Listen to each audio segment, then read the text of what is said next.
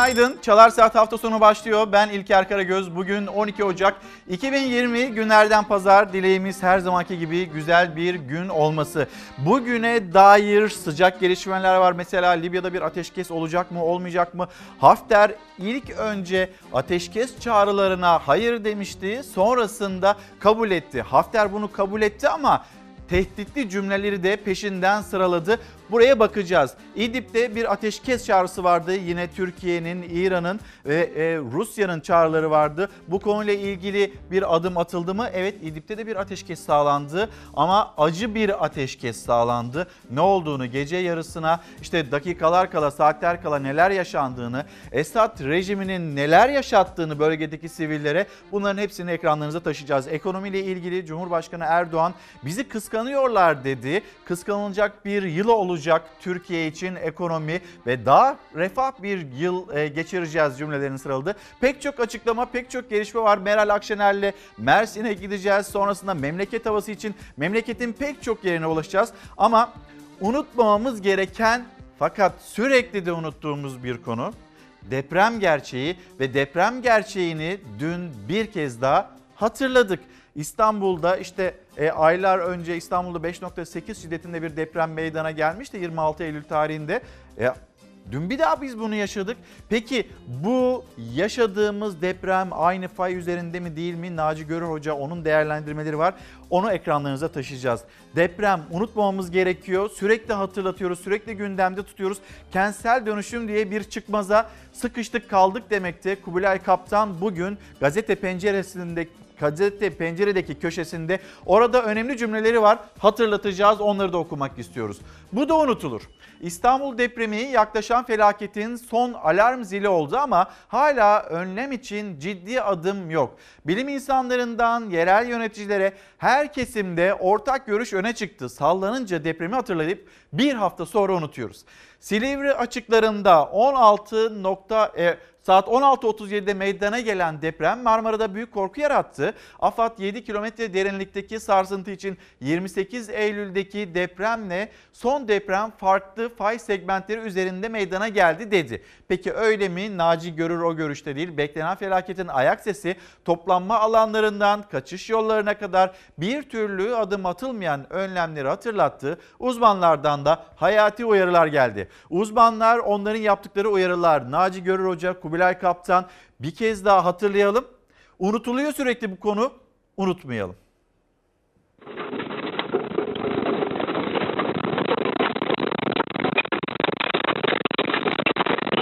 İstanbul bir kez daha depremle sarsıldı. 4,8 büyüklüğündeki depremin merkez üssü Marmara Denizi'nde Silivri açıkları. 24 saat içinde 60'tan fazla depremin yaşandığı Marmara bölgesinin tüm illerinden hissedildi 4,8'lik deprem.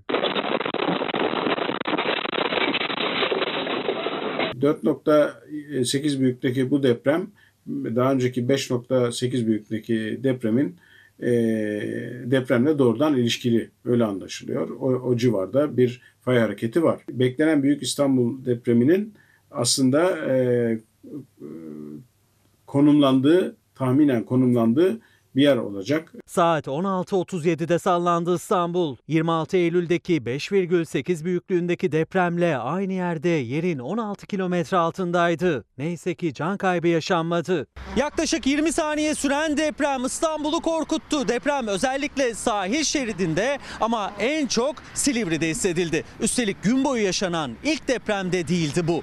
İstanbullu zaten deprem fırtınası nedeniyle diken üzerindeydi. Jeofizik profesörü Haluk Eyidoğan da deprem fırtınasını araştırdığı dakikalarda yakalandı depreme. Ee, bir deprem fırtınası başlamıştı Marmara'da. Ee, o depremle ilgili e, çalışırken daha büyük bir depremle sarsılınca e, dedim ki herhalde bu e, Tekirdağ açıklarında, Hoşköy açıklarında ki deprem fırtınasının olduğu yerde bir e, daha büyük deprem oldu. Öyle düşündüm. E, sonra öğrendik ki bu, bu deprem 26 e, Eylül 2019'da Silivri'den 20 kilometre açıkta olan 5.8 büyüklüğündeki depremin olduğu yerde. Boğaziçi Üniversitesi'ne bağlı Kandilli Rasathanesi depremin büyüklüğünü 4,8 olarak açıkladı. AFAD ise 4,7. Afet ve Acil Durum Yönetimi Başkanlığı AFAD, Silivri açıklarında yaşanan depremin Tekirdağ, Şarköy'de sabah saatlerinde yaşanan depremlerle farklı fay hattında yaşandığını açıkladı. İstanbul Büyükşehir Belediye Başkanı Ekrem İmamoğlu da depremin hemen ardından belediyenin Afet Koordinasyon Merkezi'ne geçti. Son bilgileri de oradan paylaştı. Geçmiş olsun e, diyelim hem şehrimize hem özellikle oradaki ilçelerimize herhangi bir ihbar veya bir tespit edilmiş hiçbir şey yok. Mehmet Erdemli günaydın. Niğde'ye selamlarımızı iletelim. Nabi Bey sizin aracılığınızla Ankara'ya günaydınlarımızı iletelim.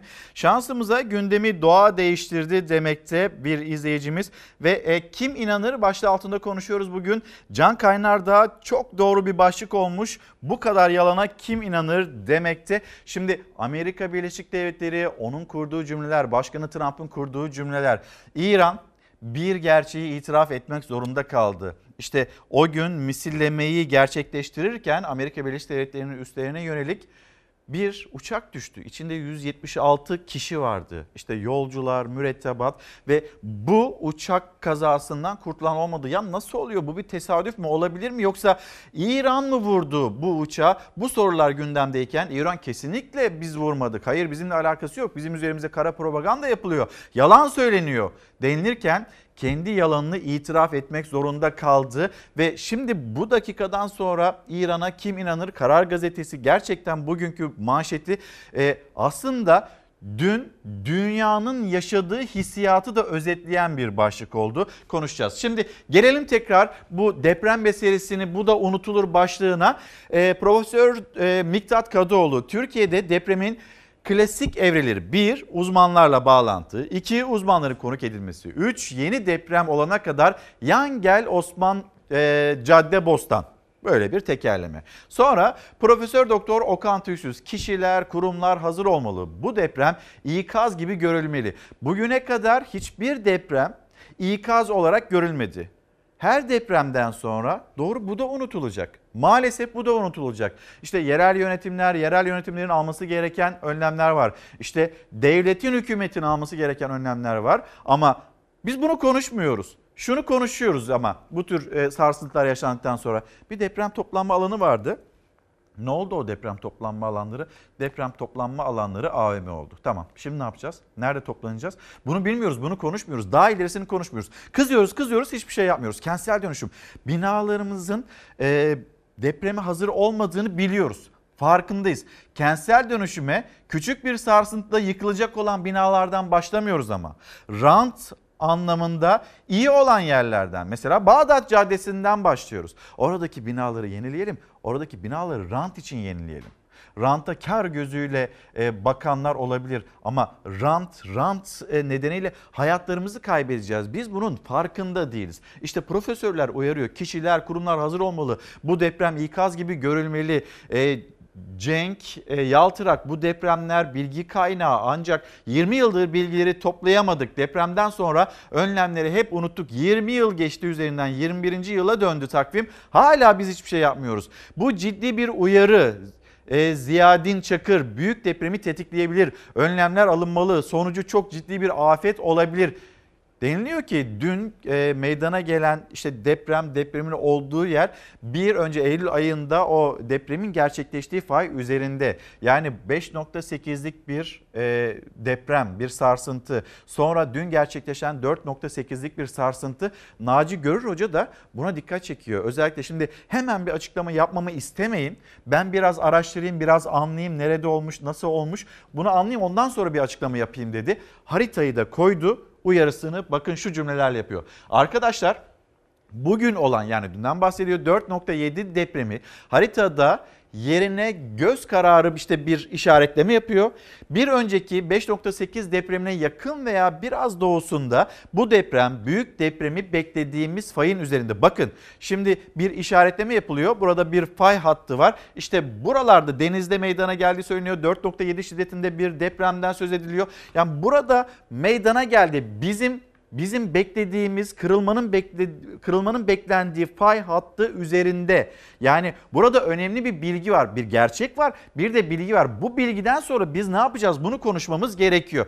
Bu deprem büyük depremi beklediğimiz fayın üzerinde onun için sıkıntılı. Bu fay üzerinde olan her depremin önemsenmesi gerektiğini söylüyor. Fayın kırılma eğilimini de gösterir diyor. Ya bu fay kırılacak, bu deprem olacak, 7'nin üzerinde olacak. Biz hazır mıyız, değil miyiz? Değiliz işte. Yani sonra unutuyoruz. Kubilay Kaptan Şimdi bir takım bilançolardan bahsediliyor. Zamanında 2002 yılında e, Japonlarla İstanbul Büyükşehir Belediyesi bir araştırma yapmış ve deniliyor ki e, ağır hasarlı bina sayısı böyle bir deprem olduğunda 51 bin olacak. Can kaybı 73 bin kişi yaşamını yitirecek deniliyor. 2017'de bir daha araştırma yapılıyor. Hasarlı bina sayısı 102 bine çıkıyor. Can kaybı 146 bin olacak deniliyor. Ağır yaralı sayısı 240 bin. Şimdi bunlar alt alta toplanıyor. İşte 2019 yılı bir araştırma 7.5'lik bir şiddetli deprem e, yüzde bütün konutların İstanbul'daki bütün konutların yüzde 22.6'sının yıkılacağını söylüyor. 10 konuttan neredeyse 3'ünün İstanbul'da 10 konuttan 3'ünün neredeyse yıkılacağını söylüyor. Peki Kubilay Kaptan da uyarıyor ya peki biz ne yapıyoruz? Biz bunu araştırıyor muyuz? Araştırmıyor muyuz? Belki merak eden vardır. 5.8'lik depremden sonra aynı sözleri dinledik. Gereken yapılacak, eksiklikler giderilecek. Geçen bu kadar aydan sonra ne mi yaptık? Geçen bu kadar yıldan sonra aslında hoca çok haklı. Ne mi yaptık? Hiçbir şey yapmadık. Ne çocuklarımızı eğittik, ne işte ağır hasar alan binalardan insanlar nasıl çıkacaklar? Bir deprem radyosunun varlığını biz Kubilay Kaptan'ın cümlelerinden sonra öğrendik. Bir deprem radyosu, bir toplanma e, merkezleri. Bunların hiçbirinden hala ama hala haberdar değiliz. Deprem oldu. Ah ne yapacağız? Korktuk. Önlem almamız lazım. Sonra unutuyoruz gidiyor. Şimdi gelelim gelenin e, sıcak bölgelere gideceğiz. E, sıcak açıklamaların beklendiği adreslere gideceğiz. Karar gazetesi manşetine birazdan dönelim isterseniz. Ha, tamam güzel Hafter'i yok sayamayız. Dün en çok konuşulan başlıklardan ya da cümlelerden bir tanesi buydu. Dışişleri Bakanı Mevlüt Çavuşoğlu Hafter darbeci olarak nitelendiriliyordu Ankara tarafından, Cumhurbaşkanı Erdoğan tarafından.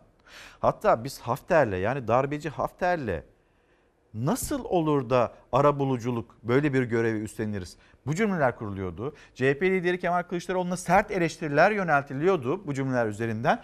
Dün Dışişleri Bakanı Mevlüt Çavuşoğlu'nun kurduğu cümle Hafter de oranın aktörlerinden bir tanesi. Onu yok sayamayız. Peki Ankara'nın ve Rusya'nın, Moskova'nın yaptığı şekilde arabulucu olarak kendilerini ilan etmişlerdi. Acaba bir ateşkes sağlanacak mıydı? Hafter ilk aşamada hayır dediğine sonradan Rusya'nın devreye girmesiyle evet diyecek miydi? Gözler gece yarısındaydı ve gece yarısından şöyle bir şey oldu.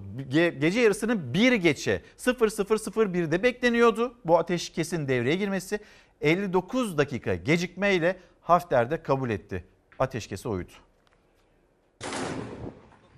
Çağrı gece yarısınaydı. 59 dakika gecikmeyle Libya'da ateşkes başladı. Hafter silahları susturacaklarını tehditle ilan ederken Libya Ulusal Hükümet Başbakanı Sarraj Türkiye yolunda. Erdoğan ve Putin İstanbul buluşmasında ara bulucu olarak devreye girdiğini ilan etmiş, Tobruk ve Trablus yönetimlerine ateşkes çağrısı yapmıştı.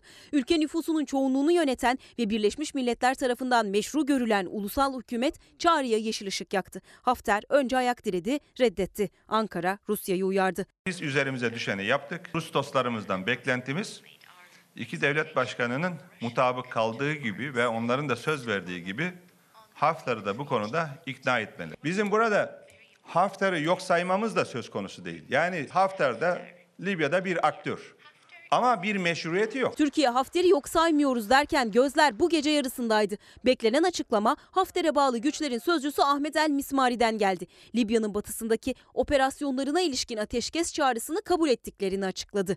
Tehdit cümleleri de peşinden geldi. Misrari karşı tarafın ateşkesi ihlal etmesi halinde şiddetle karşılık vereceklerini söyledi. Ara buluculuk gibi değerlendirmek her şeyden önce doğru değil. Ya Mahir Ünal bu metni okumadı ya da bu Mahir Ünal ben ne söylesem nasıl milleti inandırabiliyorum diye güveniyor. Gerçek- Mahir Ünal'ın bunu bilmeme ihtimali var mı? Bence bilmeme ihtimali yok bizi salak yerine koyma ihtimali var. Üstlendiğimiz görevi sürdüreceğiz.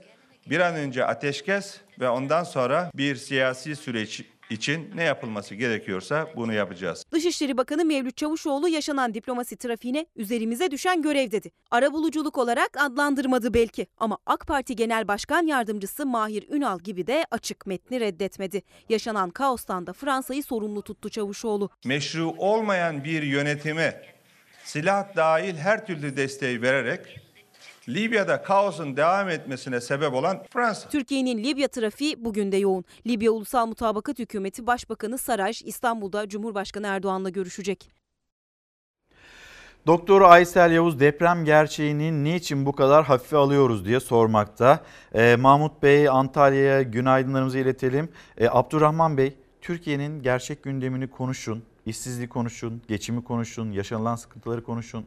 Gençlerin neden evlenemediğini buralarda aramak gerekiyor demekte. Tabii ki bunları konuşacağız ama Türkiye'nin gerçek gündemi derken bölgede yaşanılanlar Abdurrahman Bey onlar da Türkiye'nin gündemi. Dolayısıyla hem onlara bakalım hem içerideki siyasi gelişmelere, dışarıdaki dış politika ile ilgili e, atılan adımlar, atılacak adımlar hem de vatandaş vatandaşın yaşadıkları. Bugün başlığımız kim inanır? Mesela e, ekonomi, iktidar cephesine baktığımızda pembe tablolar çiziliyor. 2020 yılının harika geçeceği, enflasyon tek hanelere ineceği söyleniyor. Bu arada Merkez Bankası beklenti anketini de açıkladı. 2020 yılı için Merkez Bankası'nın beklentisi mesela o, o hala çift hanede ama siyasetin söylediği tek hanelerde gerçekleşecek deniliyor. Siz ne dersiniz? Kim inanır başlığı altında konuşuyoruz sizlerle. Bir devlet nasıl yönetilmez?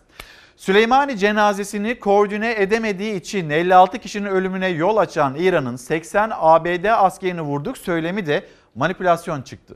Son olarak 176 kişinin can verdiği faciada sorumlu değiliz diyen Tahran yolcu uçağını yanlışlıkla düşürdüğünü 3 gün sonra itiraf etti. Ve biz bugün başlığımızda İran'ın bu tavrından aslında bulduk çıkarttık kim inanır? Bundan sonra İran, İran'ın kurduğu cümleler, İran'ın çektiği restler buna kim inanır?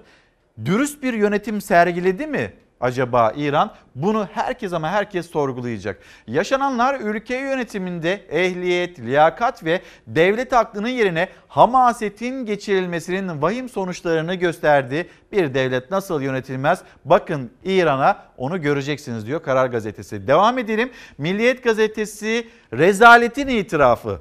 Yolcu uçağını yanlışlıkla düşürdük. Özür diliyorlar. Bir de emoji koymuş. İran Dışişleri Bakanı Zarif Kendisi bir emoji koyuyor, kırık bir kalp. Ya bu kadar basit mi? 176 kişi yaşamını yitirdi. Yalanladınız, biz yapmadık dediniz.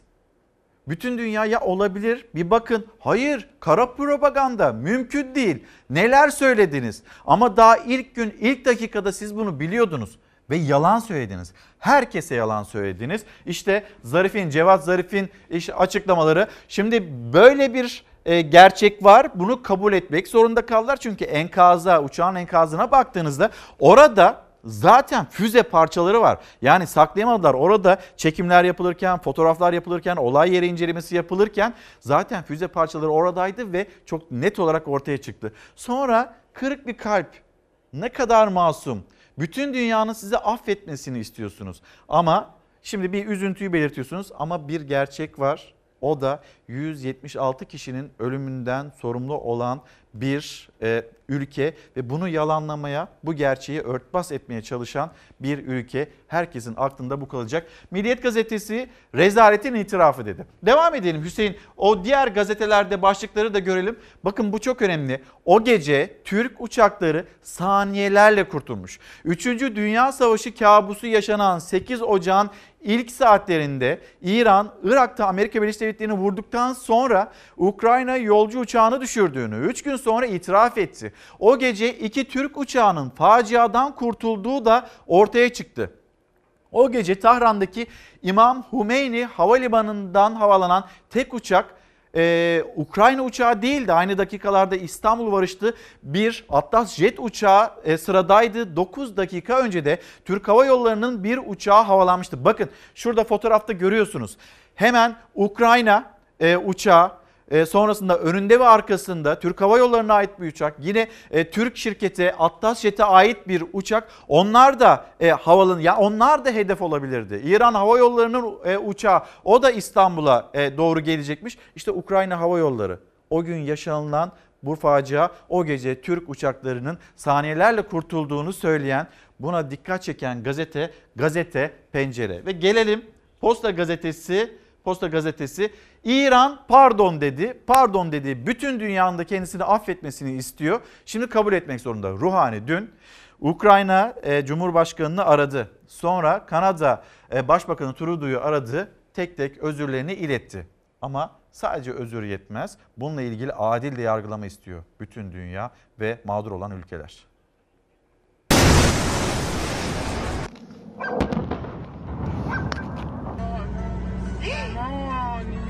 Ukrayna Hava Yolları'na ait uçağı insan hatasıyla vurup düşürdüklerini açıklayan İran hükümeti özür telefonlarına başladı. İran Cumhurbaşkanı Ruhani hem Ukrayna Devlet Başkanı Zelenski'yi hem de Kanada Başbakanı Trudeau'yu aradı. Ukrayna tazminat istiyor. Geçtiğimiz hafta ABD ve İran arasındaki gerilim Kasım Süleymani'nin öldürülmesinin ardından tırmanırken Ukrayna Hava Yolları uçağı 176 yolcu ve mürettebatla kalkıştan hemen sonra çakılmıştı. Günler süren düşürüldü iddiaları İran hükümeti tarafından ısrarla reddedildi. Ama kanıtlar ortaya kondu. İran gerçeği daha fazla gizleyemedi. Yolcu uçağının füzeyle vurulduğunu 3 gün sonra itiraf etti. Uçağı füze sanıldığı için düşürdüklerini belirtti. Devrim Muhafızları Komutanı sorumluluğu üstlenirken Tahran yönetimini hedef aldı. Hükümeti uçuşa yasak bölge ilan etmemekle suçladı. Tüm sorumluluğu alıyoruz. Haberi alınca ölmüş olmayı diledim. Keşke ben ölseydim. Cumhurbaşkanı Ruhani, Dışişleri Bakanı Zarif, dini lider Hamaney peş peşe açıklamalar yaptı. Hepsi insan hatasını öne çıkarttı, özür diledi. Üç isim de gereğinin yapılacağını belirtirken Amerika'yı suçlamayı ihmal etmedi. ABD'nin maceracılığından kaynaklı kriz anında yapılan insani hata faciaya yol açtı. Çok pişmanız. Ardından Cumhurbaşkanı Ruhani önce Ukrayna Cumhurbaşkanı Zelenski'yi aradı. İran adına özür dilediğini belirtti. Zelenski daha sonra yayınladığı videoda İran'ın tazminat ödemeyi kabul ettiğini söyledi. İran Cumhurbaşkanı Hasan Ruhani daha sonra Kanada Başbakanı Trudeau ile görüştü. Ruhani görüşmede uçakla ilgili detaylı araştırma yürütüleceğini belirtti. Bu görüşme 2012 yılında siyasi ilişkisini kesen iki devlet içinde bir milat oldu. Trudeau, İran'ın işbirliği çağrısının önemli bir adım olduğunu belirterek İran'ın uçağı araştıracak Kanadalı uzmanlara vize vereceğini söyledi. İran'ın itiraf etmesinden sonra, Ruhani'nin özür dilemelerinden sonra İran sokakları, sokaklar karıştı ve e, Ruhani'yi diktatörlükle suçlayanlar e, istifaya çağırdılar. Dikkat çeken cümleler, o cümlelerde Amerika Birleşik Devletleri'nden, Washington'dan geldi ABD Başkanı. Bakın sokaklardaki kalabalığa hangi cümlelerle destek verdi?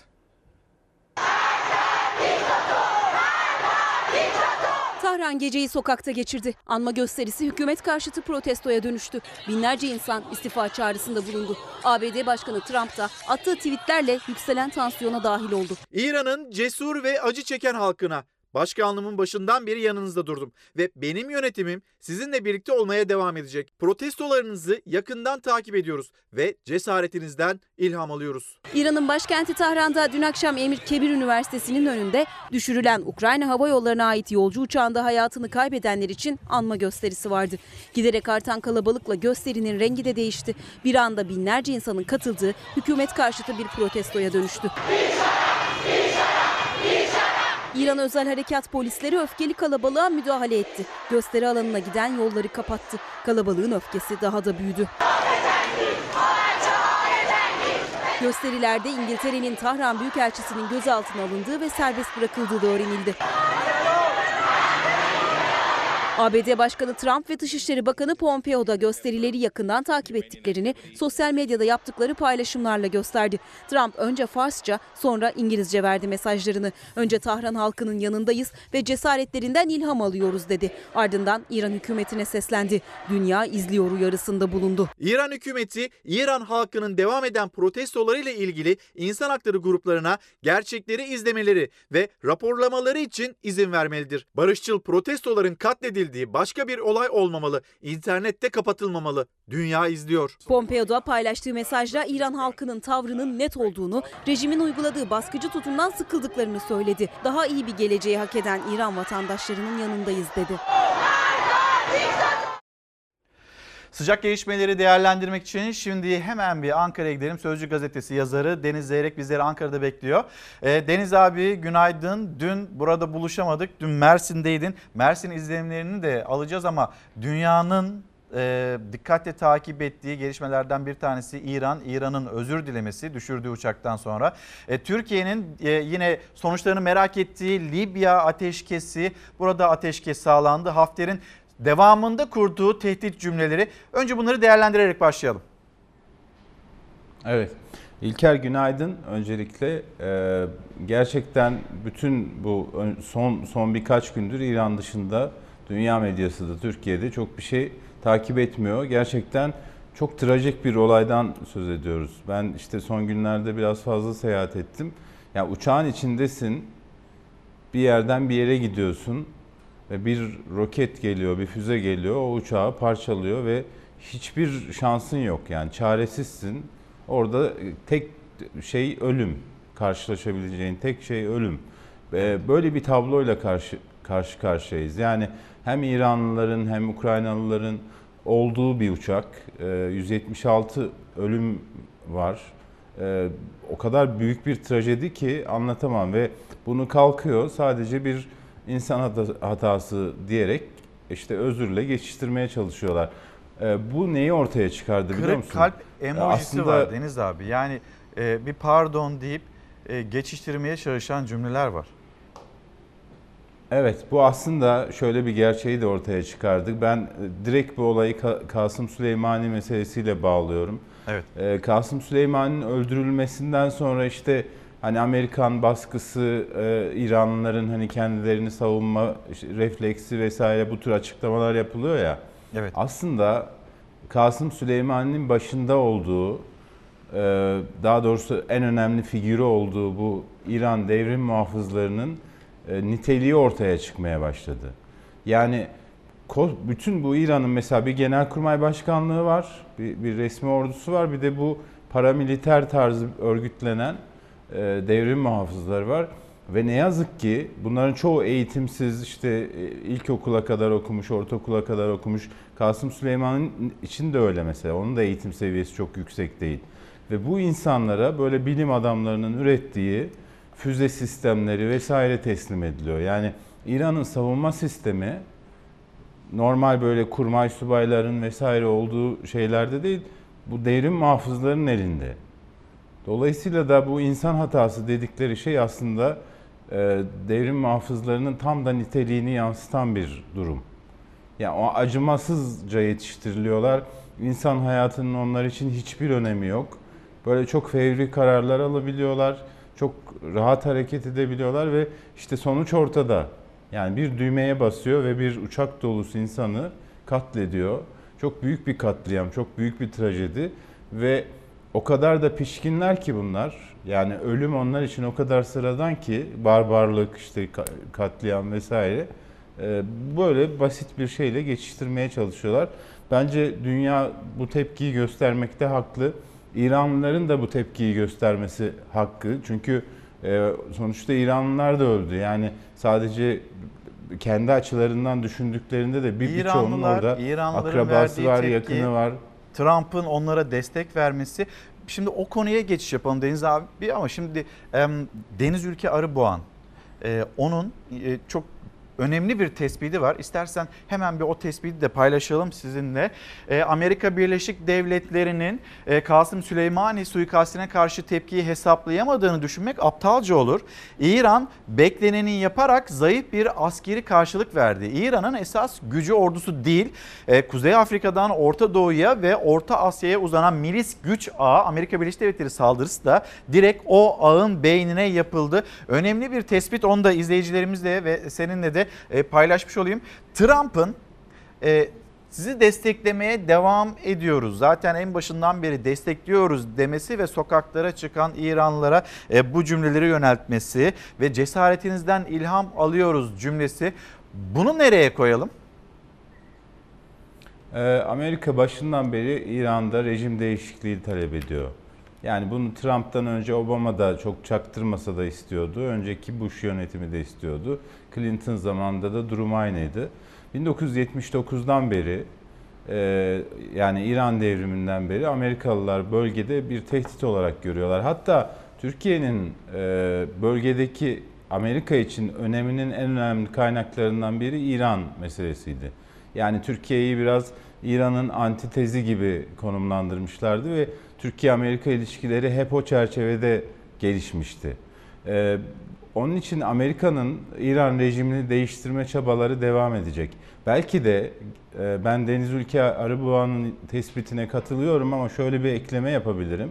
Belki de Amerikalılar Kasım Süleymani'yi öldürürken İran'ın bu işte uçağa vurma gibi böyle panik halinde büyük hatalar yapmasını da öngörmüş olabilirler. Yani İran çünkü e, devrim devrim muhafızlarının arazideki sahadaki gücüne rağmen ne kadar kontrolsüz ve de işte e, birikimsiz, donanımsız olduğunu hepimizden iyi biliyor. Yani bu bu bu ortaya çıkan sonuç biraz da belki Amerika'nın e, Süleymani'yi vurduğundaki hedeflerinden biri olabilir.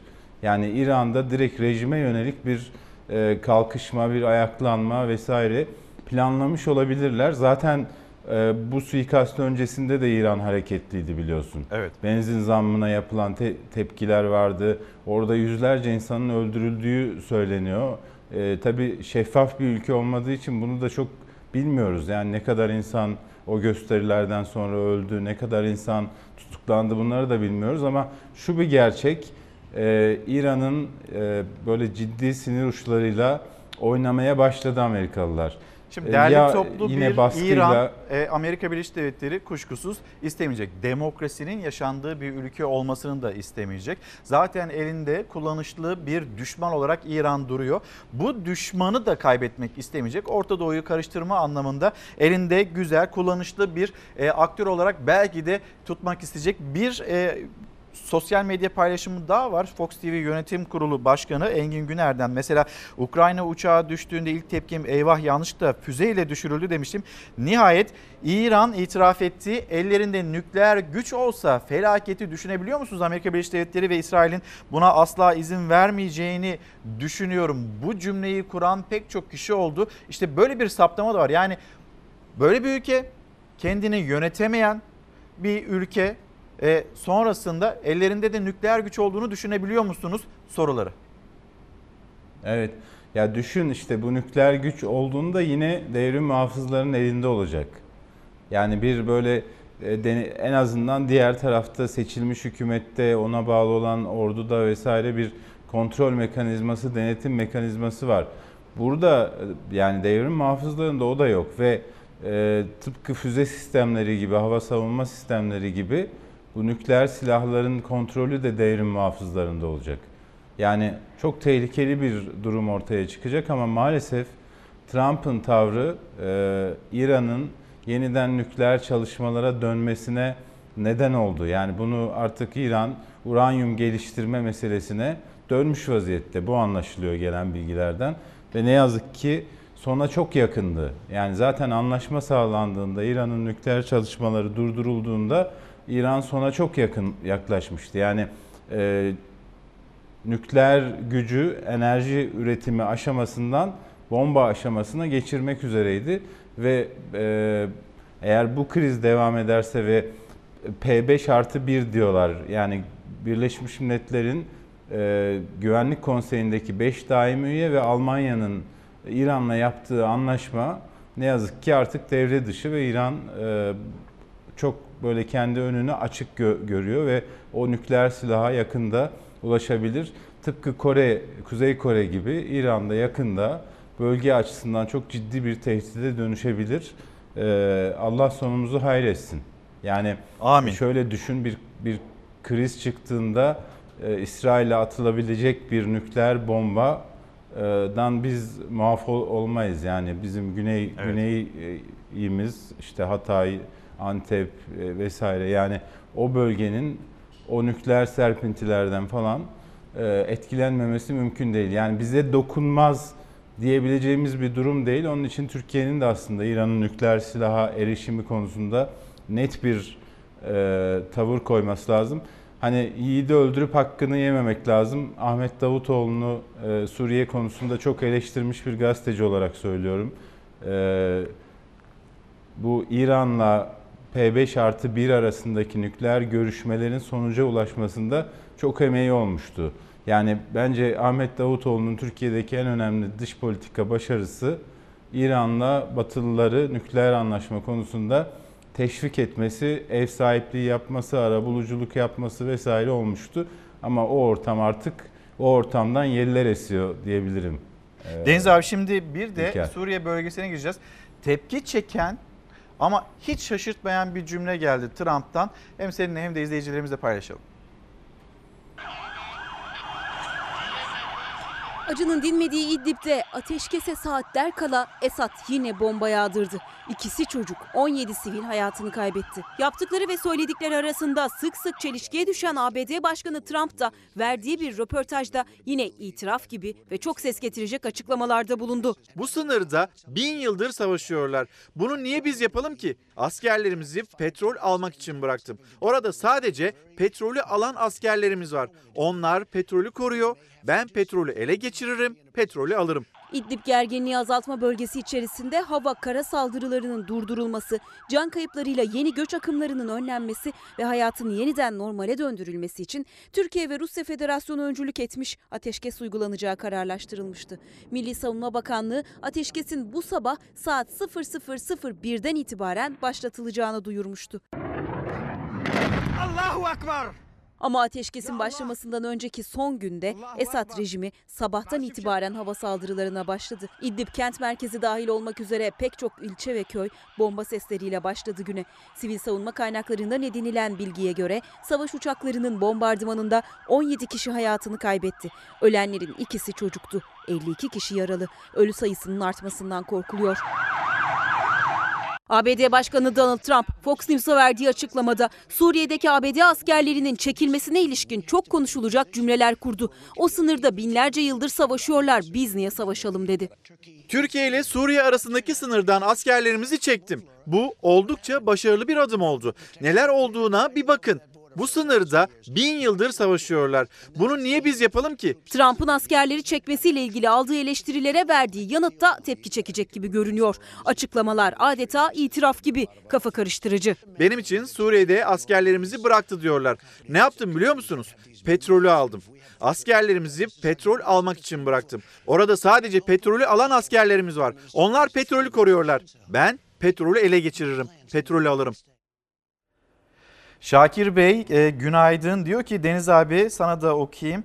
İran müthiş bir hata yaptı ama neden? Amerika'nın Orta Doğu'da ve dünya üzerinde yaptığı katliamlar anlatılmaz. Niçin Irak, Suriye, Libya vesaire ülkeleri karıştıran kaosu sürükleyenin Amerika olduğu e, konuşulmaz demekti. Aslında konuşuyoruz. Az önceki haberimiz tam da e, buydu. Amerika Birleşik Devletleri'nin bu bölgede neden yer aldığını e, herkes biliyor. Kendileri de zaten hiçbir şekilde gizlemiyorlar, anlatıyorlar. Ben burada e, bu coğrafyada işte devam eden ve bitmek bilmeyen e, savaşlara sadece silah mühimmat desteği veriyorum diyor. Silahlarını satıyor. Sonra da gidip bu bölgedeki e, petrolü, enerjiyi toplayıp kendi ülkesine götürüyor. Kendi zenginliğine zenginlik katıyor. Amerika Birleşik Devletleri bunu yapıyor. Bunu zaten söylüyoruz ama burada da bir hata var. İran, İran hatasında kuşkusuz konuşacağız.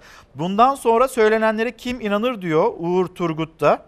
Ee, kendi hava alanlarından kalkan bir uçağın hatayla vurulduğuna inanmıyorum. Kesinlikle bilinçli bir suikast yaptılar demekte. Deniz abi bir de tabii ki e, İdlib meselesi var. Orada ateşkes sağlandı. Ateşkes sağlanırken de yine siviller yaşamlarını yitirdiler. Evet. İlker, yani biraz önceki izleyicimiz Amerika'nın katliamlarından bahsediyor ama yani e, Rusya'yı da görmezden gelmemek lazım. Yani Doğru. netice itibariyle çok ciddi emperyal e, çıkarlar doğrultusunda hareket eden ülkelerden bahsediyoruz. Bu her yerde öyle. Yani İran İran'ı da unutmamak lazım. Yemen'e git, Bahreyn'e git. Oralarda da İran'ın e, arkasında olduğu bir vekalet savaşı var. E, Suriye'de Amerikalılar var, Ruslar var. Yani e, baktığında İran'da var. E, Türkiye kendi sınırını muhafaza etmek için bir askeri operasyona girişmiş ama bu belayı da sınırından uzak tutmaya çalışan bir devlet konumunda. E, bunları unutmamak lazım. Yani ben Türkiye-Rusya ilişkilerinin her zaman biraz e, Türkiye'nin o konuda yanlış yaptığını düşünüyorum. Bütün bütün e, yumurtaları aynı sepete koymamak gerekiyor. Maalesef Rusya'ya çok güveniyoruz. Rus, Rusya'nın dediklerini çok fazla yerine getiriyoruz ve e, Rusya'nın ön ayak olduğu katliamlara da seyirci kalmak zorundayız. Öyle görünüyor yani İdlib'de yaşananların bir numaralı sorumlusu Esad'za ise eğer e, Rusya'yı bundan bağımsız tutmak, Rusya'yı bu, bu konuda sorumsuz tutmak e, imkansızdır. Yani Rusya'ya da bir çift lafın edilmesi lazım. Unutmamak lazım. Amerika'ya gelince Trump bizim 10 yıllardır dile getirdiğimiz bir gerçeği ifşa ediyor. Bir şey söyleyeyim seyircilerimiz belki farkında değildirler. Dünyada topraklarında petrol ve doğalgaz çıkıp da huzur içinde yaşayan bir ülke var o da Norveç. Amerika'yı saymıyorum. Yani Amerikan topraklarında da var. Hani Kazakistan, Azerbaycan, Türkmenistan buralarda bir görece istikrar var ya var ama oralarda da bir böyle hani demokrasi açısından sürekli e, işte dış müdahalelere açık bir takım zeminler gö- görebiliyoruz zaman zaman. Kimi işte Rusya çok fazla işin içinde oluyor. Amerika'nın oradaki çıkarları son derece böyle ön planda görünüyor. Ama netice itibariyle bu emperyal devletlerin bu tavrı yüzünden yani Trump diyor ya orada petrol var ben onu alırım gelirim ee, işte Trump'ın Trump gibi düşünenlerin bu tavrı yüzünden topraklarında doğal gaz ve petrol olan Orta Doğu ülkelerin hiçbirinde huzur yok. Sırf bu, bu insanların bu yaklaşımı nedeniyle insan bazen diyor ki iyi ki bizde de petrol ve doğal gaz yokmuş. Yani işin şakası bir yana gerçekten Türkiye petrol zengini, doğal gaz zengini bir ülke olsaydı bu emperyalist ülkelerin e, Türkiye'deki şeyleri daha farklı olabilirdi. E, onu onu da unutmamak lazım. Yani bunlar bunlar gerçekten böyle değerli bir şeye üşüşen e, canlılardan ibaret. Yani Trump'ın bütün yönetim stratejisi bundan ibaret. E, Allah petrolü ve doğalgazı olan ülkelere yardımcı olsun. Şimdi e, bir Akdeniz'e gideceğiz ama siyaseti konuşalım orada da. E, dün siz de oradaydınız. Meral Akşener, Meral Akşener'in verdiği mesajlar iç siyasete dair. Bir mesajlara bakalım, izlenimlerine bakalım. Sonra sizin izlenimlerinizi bir alalım. Meral Akşener hanımefendi. Demokrasi bir kurallar bütünüdür. Canı isteyenin canı istediği gibi davranmadığı kuralların, hukukun, adaletin olduğu bir sistemdir. Bunu yaşatabilmenin, yeniden organize edebilmenin yolu da iyileştirilmiş, güçlendirilmiş parlamenter sistemdir. Hukukun üstünlüğü dedi, kuvvetler ayrılığı, liyakat, adalet dedi. Ekonomi güven ister dedi Akşener. Sözü Cumhurbaşkanlığı hükümet sistemine getirdi. Biz bu işi başaracağız. Demokrasiyi yeniden tesis edeceğiz. Mersin'deydi Akşener, kurmaylarıyla çıkarma yaptı. Aracının üzerinde çiçekler, yanağında öpücüklerle karşılandı. Bol bol fotoğraf çektirdi. Siyasetin sıcağına moralli döndü. Asla sinirlenmeyeceksiniz. Asla kızmayacaksınız. Ben sinirlerimi aldırdım. Meral Akşener ben sinirlerimi aldırdım diyor. İşte sıcak bir karşılama Mersin'de. E, Millet İttifakı'nın aslında ortaya koyduğu bir hedef yeniden parlamenter sisteme dönüş. Dün Özgür Özel buradaydı misafirimizdi. CHP Grup Başkan Vekiline sorduk acaba ufukta bir erken seçim var mı diye. Biz erken seçim istemiyoruz. Vatandaş da erken seçimden bıktı. Ama şunu söylüyorlarsa biz yapamıyoruz. Biz bunu yönetemiyoruz diyorlarsa çekilsinler biz bunu yaparız demekteler. Ufukta bir erken seçim var mı? Ben şahsen görmüyorum. Yani bu koşullar altında e, Cumhurbaşkanı'nın ülkeyi seçime götürmesi söz konusu o olacak e, diyemiyorum ama meclisin de götürmeyeceği kanaatindeyim. Mecliste 306, 360 milletvekilinin e, el kaldırıp seçim kararı alması lazım. Şu anda ikisi de çok mümkün görünmüyor. Yani koşullar, ekonomik koşullar vesaire değişirse ne olur bilmiyorum ama şu an itibariyle önümüzdeki mevcut tablo bir erken seçim göstermiyor. E, Meral Akşener'in dün paylaştığı bir e, anket vardı yani bugün geldi bana dedi. Evet. E, halkın %64'ü e, bu başkanlık sistemini istemiyor gibi bir tespit yaptı. E, Zannedersem bu bu e, rakam son zamanlarda bütün kamuoyu araştırmalarında çıkan bir rakam. Dolayısıyla da e, muhalefet ciddi anlamda artık iyileştirilmiş parlamenter sistemden bahsetmeye başladı ve e, iktidara da bu yansıyor. İktidar da başkanlık sistemi kalsın ama sorunlarını giderelim çabası içinde. E, onlar da bu, bu hani sistemde tıkanan şeyleri e, aşmaya çalışıyorlar. Ama benim e, Mersin'de Meral Akşener'in toplantısında gördüğüm şey şu. Daha doğrusu paylaşmak istediğim benim açımdan önemli bir tespiti vardı. E, kendisi orada e, panelde konuşmacılardan biri e, Büyükelçi Namık Tan'dı. Yani Türkiye'nin en önemli diplomatlarından biri. Evet. E, o konuşurken işte Mardin'de doğmuş. Babası orada kaymakamken doğmuş. O, o detaydan bahsetti. Meral Akşener konuşmasında bu detay üzerinden ilginç bir şey kurdu. Dedi ki ben de İzmit'in işte küçük bir köyünde ortaokul mezunu küçük bir memurun çocuğu olarak büyüdüm dedi. Ama bir kaymakam çocuğuyla bir küçük memurun işte bir köyde doğan çocuğu eşit fırsatlara sahipti. Cumhuriyetin belki de en büyük erdemi buydu. Yani ben o köyden ortaokul mezunu bir düşük memurun çocuğu olarak geldim. İşte e, hoca oldum, siyasete girdim, işte bakanlık yaptım vesaire. Kaymakamın çocuğu da büyükelçi oldu vesaire. E, bu sistem yani Türkiye'nin sahip olduğu bu cumhuriyet sisteminin en önemli özelliği buydu. Ama şimdi yeni sistemde en önemli sorun bir kast sistemi ortaya çıktı diyor. Yani bir kastın dışındaysanız bu önünüzden bu fırsat alındı ki e, partililerin, oradaki vatandaşların birçoğu da eğitim meselesindeki dengesizliğe dikkat çekti. Yani eğitimdeki fırsat eşitlikleri e, konusunda çok ciddi bir tespit yaptı Meral Akşener.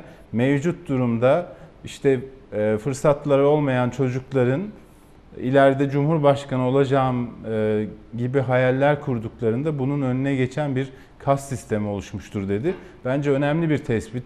İktidarın da biraz eğitim sistemini vesaire bu açıdan gözden geçirmesinde fayda var ama ben şunu gördüm Mersin toplantısında. Özellikle de Meral Akşener hani Millet İttifakı'nın genelinde de olabilir.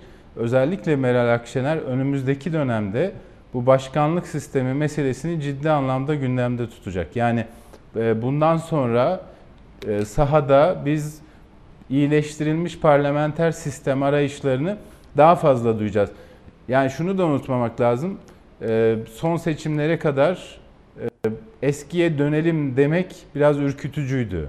Yani bunu dersek vatandaş işte eskiye özlem duymaz hiçbir zaman işte ters teper vesaire endişeleri vardı o endişe kırılmış. Yani artık bu %60'lar, %64'ler e, cesaretlendirmiş muhalefeti ve muhalefet artık parlamenter sistemi iyileştirerek geri getirmek istiyoruz cümlesini çok böyle özgüven içinde kuruyor. E, siyasetin bence yeni ve en önemli gündem maddesi e, bu olacak gibi görünüyor İlker. Deniz abi teşekkürler. Devam edeceğiz haftaya değerlendirmeye. Sözcü gazetesi yazarı Deniz Zeyrek'le konuştuk. Şimdi gündemdeki başlıklardan bir tanesi bu sistem. Sistem işte AK Parti cephesinden bakıldığında bir revizyondan revize edildiğinde her şey düzelebilir şeklinde. AK Parti, Milliyetçi Hareket Partisi, Büyük Birlik Partisi cephesinde. Şimdi bu konu o şekilde ele alınıyor Cumhur İttifakı'nda. Gündemde tutmaya devam edecek Millet İttifakı sistemi ve aynı zamanda ekonomiyi baktığımızda muhalefetle e, iktidar bambaşka cümleler kurmaktalar. Bir tarafta pembe bir tablo, diğer tarafta işçiyi hatırlatan, zamları hatırlatan, hayat pahalılığını hatırlatan bir muhalefet ve vatandaşın yaşadıkları. Bu en büyük hamleleri yaparken gerek batısı, gerek dışımızdaki dünya aslında ciddi manada Türkiye'yi kıskanıyor. Türkiye'de işsizlik var, yoksulluk var, barınma sorunları var. Ama buna karşı duyarsız, kulaklarını kapamış, hiçbir şeyi görmeyen bir iktidarla karşı karşıyayız. Telefonu tutan Binali Yıldırım, ekonomide sıçrama mesajlarını veren, enflasyonda tek haneleri göreceğiz diyen de Cumhurbaşkanı Erdoğan. Ekonomide hamdolsun Türkiye şu anda ciddi bir sıçrama noktasındadır. Faiz tek haneliğe iniyor. Enflasyon tek haneliğe iniyor. Ve 2020 yılı bunların müjdesini alacağımız yıl olacak. Sayın Başkanım, şöyle talaş yemeğimiz çok güzeldir. Aldığımız zamla biz bunu yiyoruz. Başka bir şey yiyemiyoruz. Elektriğe yapılan zam, suya yapılan zam, e, doğal gaza yapılan zam dönüyor diyor ki ağaç kemiriyor. Bir esnafın vergimi ödeyemiyorum, borcumu ödeyemiyorum deyip yere yazar kasa atması. Peki o görüntü iç yakar da memurun talaş çorbası yemesi iç, iç yakmaz mı kardeşim? İktidara göre 2020 müjdeli, ekonomik açıdan da rahatlığa kavuşulacak bir yıl olacak. Muhalefetin penceresinde ise tablo bambaşka. CHP Grup Başkan Vekili Özgür Özel, işçiye bakınca, asgari ücretli emekliye bakınca, çarşı pazara sokağa bakınca pembe tablo görmek mümkün değil diyor. Türkiye'de kriz yaşanıyor diyor. Türkiye'de bir kriz var. Sendika koruması altındaki birkaç tane memurun bugün yaptığı çıkış bir krizin gerçek itirafıdır. Tüm bu saldırıların yıkıcı etkilerini bertaraf ederek 2020'ye çok daha güçlü adımlarla giriyor. İhracatın ithalatı karşılama oranı bu sene %85.8'e çıktı. 1957 senesinden itibaren son 62 senede görülen en yüksek oran. Allah daha iyilerini de görmeyi kısmet etsin. Şunu herkes bilsin ki bu ülkenin AK Parti kadrolarına ihtiyacı bugün dünden daha fazla vardır. Kulislerde adı başkan yardımcılığı için geçen Binali Yıldırım, AK Parti kadrolarına bugün daha çok ihtiyaç var dedi. Muhalefet itiraz yükseltti. Çağrımız erken seçim değil ama yapamıyorsan çekil resti çekti Özgür Özel. Çamura saplandın. Bu ülkeyi de bataklıkta gitgide batırıyorsun. Yönetiyorsan yetki sende. Ama erken seçime bakın gördünüz mü muhalefet? Yine seçim istiyor. Argümanını bunların elinden almak için de şunu söylüyoruz. Yapabileceğin bir şey varsa yap. Yapamıyorsan bırak biz hazırız. Artık kral çıplak diye bağırmak gerekiyor. Doğamız yok edilmesin demekte e, bir izleyicimiz Ferhat Bey. Ferhat Sarıtaş bizlere güzel bir gün dilemekte. İlk Nur Hanım sizlere de günaydınlarımızı iletelim. Gelelim şimdi Kanal İstanbul, Kanal İstanbul'la ilgili bir tartışma. Rant meselesi ve Ulaştırma Bakanı Cahit Turan'ın cümlesi. Ulaştırma Bakanı'nın yeğeninin tavsiyesi ve Ulaştırma Bakanı'nın bunu dillendiriyor olması kimsenin aklından çıkmıyor. Şimdi koskocaman bir Kanal İstanbul yapılacak. Düşünün 75 milyar liralık ya da 100 milyar liralık neyse. E, muhalefet diyor ki şimdi Cahit Turan, Ulaştırma Bakanı yeğeni Beşiktaş'tan Üsküdar'a yarım saatte geçiyormuş diye ee, şimdi biz böyle bir yatırım mı yapacağız? Bunu dillendiriyor. Bu arada Ulaştırma Bakanı yani Türkiye Cumhuriyeti'nin Ulaştırma Bakanı İstanbul'daki Boğaz trafiğinden bir haber olabilir mi? Bu tartışmalar devam ediyor. Yüzerek geçiyor olması lazım yeğeninin çünkü Beşiktaş'la Üsküdar'ın arası olsa olsa 6 dakika hadi rüzgar varsa 10 dakika diyenler ya da maksimum 13 dakika onu da Özdur bizim editörümüz söylediği için maksimum 13 dakika e, süren bir mesafe. Şimdi yarım saat nasıl oluyor? Nasıl yarım saat olabiliyor diye soruluyor. Neyse tartışma AK Parti'nin içinde de devam ediyor. Cumhuriyet Gazetesi manşeti kanalda boğuluruz. Erdoğan'a partisinden eleştiri kutuplaştırma artık işe yaramıyor. Cumhurbaşkanı Erdoğan'ın Kanal İstanbul'a ilişkin isteseniz de istemeseniz de yapılacak sözlerine bazı AK Partili yöneticiler itiraz etti. Bu arada İçişleri Bakanı da çatlasanız da patlasanız da diye daha da ileri giden cümleler var. Bu yapılacak kesinlikle yapılacak diye. Ben yaptım oldu anlayışının terk edilmesi gerektiğini düşünen parti yöneticileri böyle büyük bir proje halkı ikna edilmeden atılacak adımın ters tepeceğini düşünüyor. AK Parti içindeki kurmaylar. Erdoğan ve bazı bakanların 2011 seçimlerinde halk bu projeye evet demiştir söyleminin yanlış olduğunu vurgulayan partililer kutuplaştırma siyaseti artık bir şey getirmiyor. Projenin artı ve eksileri tüm yönleriyle ortaya konulmalı. Belki önce belki ekonomi iyi gidiyor olsaydı bu kutuplaştırma siyaseti adı buysa tırnak içinde tutabilirdi.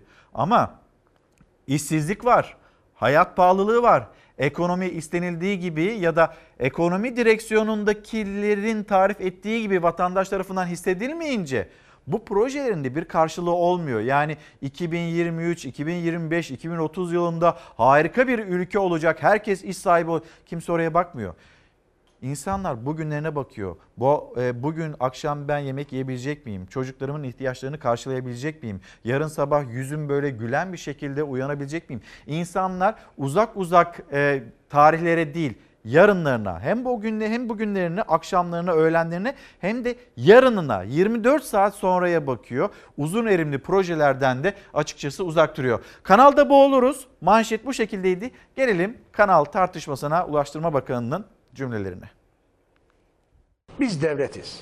İstanbul'daki bir belediye başkanı bu tür projeleri, bir devlet projelerini efendim yönlendirmek, değiştirmek, durdurmak gibi bir hakkı yetkisi yoktur. Sayın Bakan'a hatırlatayım. Ee, Yani bir kere bakanlık ne kadar devletse İstanbul Büyükşehir Belediyesi de o kadar devlet karıştırıyor birbirine. Eğer buradaki sorumluluklarını yet, yerine getirmekten imtina ediyorsan biz o sorumlulukları yerine getiririz. Faturasını da belediyeye göndeririz. Yeğeninin sözüyle e, karşıdan karşıya geçiş vaktiyle e, projeye karar verme becerisini ortaya koyduğu için e, bu sözlerin de çok hükmü yok açıkçası. Yani fatura gönderirim vesaire gibi sözlerin de hükmü yok. Kanal İstanbul tartışmaları devam ederken bu kez de Ulaştırma Bakanı'nın fatura çıkışı karşı karşıya getirdiği iki ismi. İstanbul Büyükşehir Belediye Başkanı Ekrem İmamoğlu, Bakan Cahit Turhan'ın projeyi yapar faturasını göndeririz sözlerine tepki gösterdi. Hukuk ölçüsü içerisinde öder ödemez. Onun da hukuk kararını verir. Bakan Bey konuşmaya böyle konuşmaya devam etsin. Kanalın ne kadar yanlış bir e, yatırım olduğuna e, büyük katkı sunuyor. Ulaştırma Bakanı Cahit Turhan 24 televizyonunda Kanal İstanbul'a ilk kazmanın bu yıl içinde vurulacağını söyledi. Sonra da Ekrem İmamoğlu'nun proje protokolünden tek taraflı çekilmesini faturayı yollarız diyerek eleştirdi. Bakan Turhan'ın rant çıkışı da dikkat çekti. Yaptığımız bütün yatırımlar rant projesidir. O zaman bütün Türkiye'yi kar için talan edelim yani. Mesela tarihi eserlere ne gerek var? Topkapı çok değerli, iyi rezidanslar olur. Ekrem İmamoğlu İstanbul'un tarihi dokusuna da dikkat çekerken Ulaştırma Bakanı bir kez daha kararlılığını vurguladı. Bu ülkeye gelir getirici amaçlı. Rant demek nedir? Kar demektir. Biz projelerimizin fizibilitesinde rentabilitesine bakıyoruz.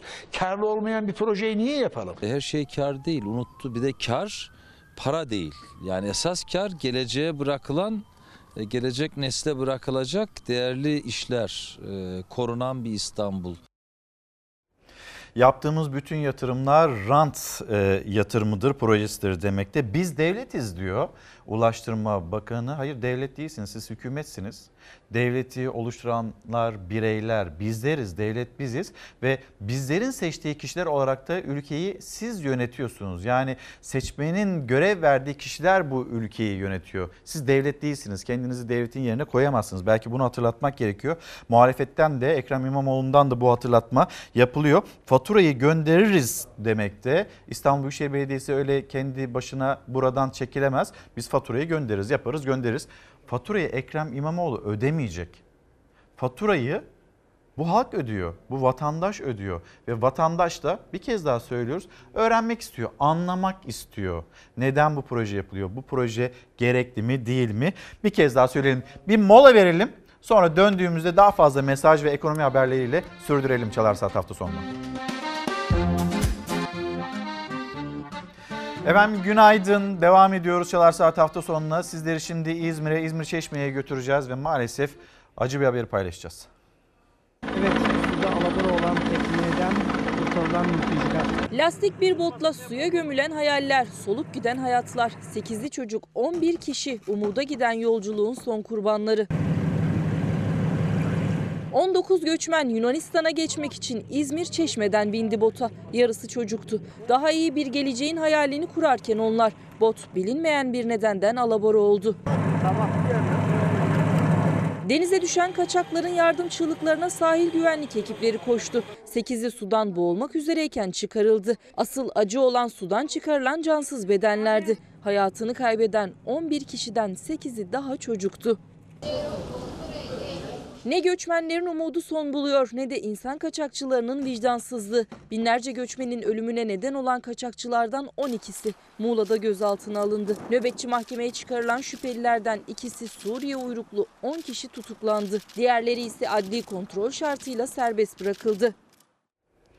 Tülay Hanım, Tülay Ücük günaydınlarımızı iletelim. Ee, Ahmet Bey, Ahmet Özsezer, Semra Gökdemir, Sade Hanım.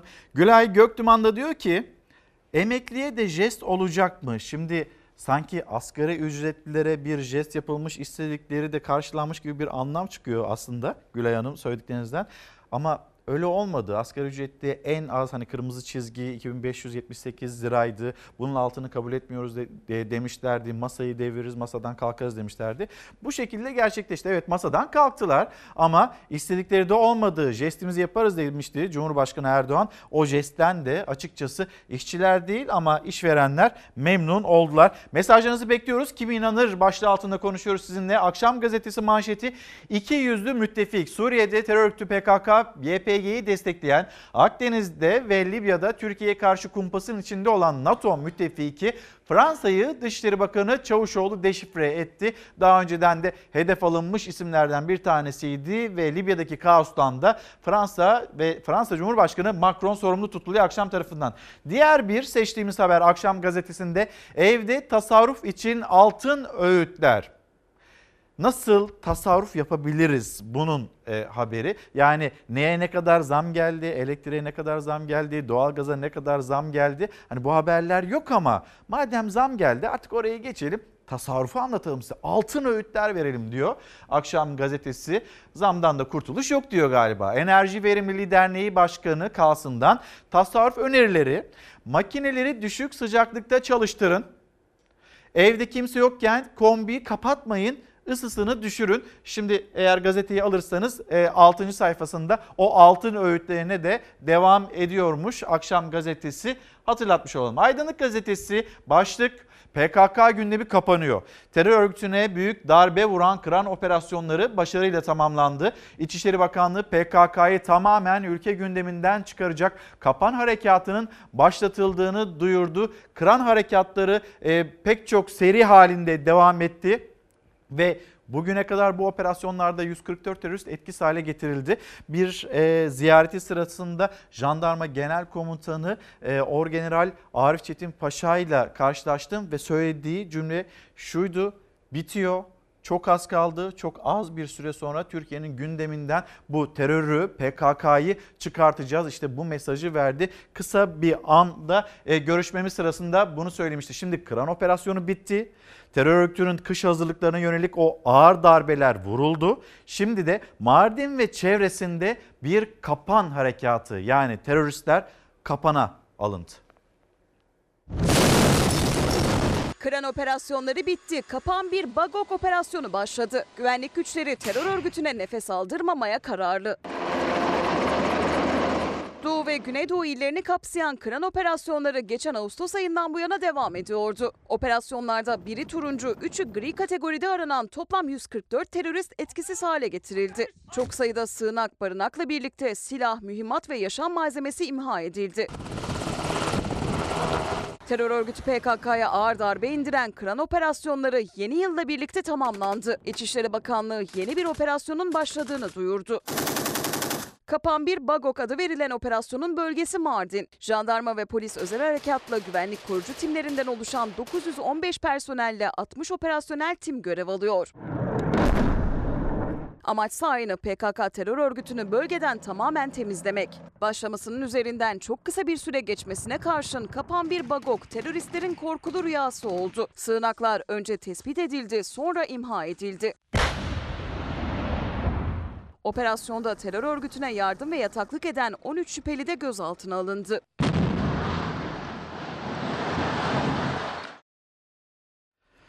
Allah yardımcıları olsun. Güvenlik güçlerimizin ayaklarına taş değmesin. Dualarımız onlarla birlikte çok önemli bir vazife ve bu vazifeyi üstleniyorlar. Ee, işte şehitler veriyoruz. Bunun üzüntüsünü yaşıyoruz. Gazilerimiz oluyor. Ama gazilerimize de o vefayı göstermemiz gerekiyor.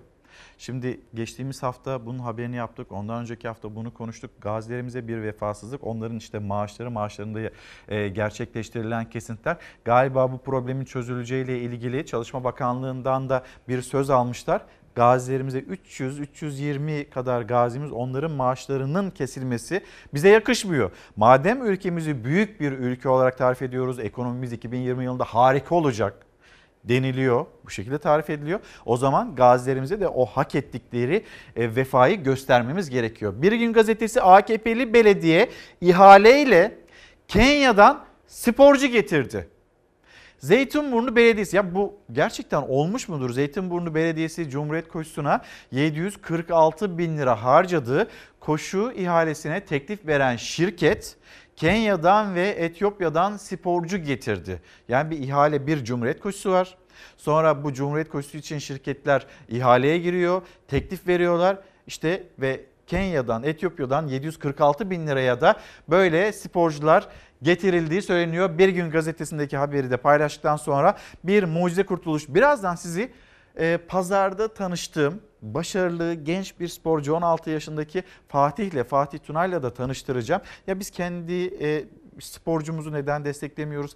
Kendi gençlerimizi neden desteklemiyoruz? Bunu daha da e, türetebiliriz. Niye kendi çiftçimizi desteklemiyoruz? Onlara e, teşvikleri versek de başka ülkelerin çiftçileri kazanmasa bunu söyleyen kişilerden bir tanesi Şemsi Bayraktar. Savaş bölgesinden Suriye'den iç savaşı yaşayan ülkeden Afrin bölgesinden hububat alıyoruz, buğday alıyoruz, arpayı e, dünyanın dört bir yanına ihraç eden ülkeyken nasıl ithalatçı bir ülke haline geldik? Bunları konuşmamız gerekiyor. Ama önce paylaşacağımız haber biraz da böyle bir memleket turu gibi olsun. Bolu'ya gideceğiz. Bolu'dan bir mucize kurtuluş görüntüsü. Kontrolden çıkan tır akaryakıt istasyonuna daldı. Market çalışanının mucize kurtuluşu güvenlik kamerasına yansıdı. Bolu'da hava yağışlıydı. Akaryakıt istasyonuna yönelen sürücü bir anda direksiyon hakimiyetini kaybetti. Tır hızla markete doğru ilerlerken sürücü son bir hamle yaptı. Tır marketin önünde bulunan Emir Bayraktar'a çarptı. Market ile tır arasında sıkışan işçi aracın altında kalmaktan son anda kurtuldu. Şoka giren işçi uzun süre kendine gelemedi. Kaza sırasında markette bulunan çalışanlar da büyük korku yaşadı. Gözaltına alınan sürücü ifadesinin ardından serbest bırakıldı.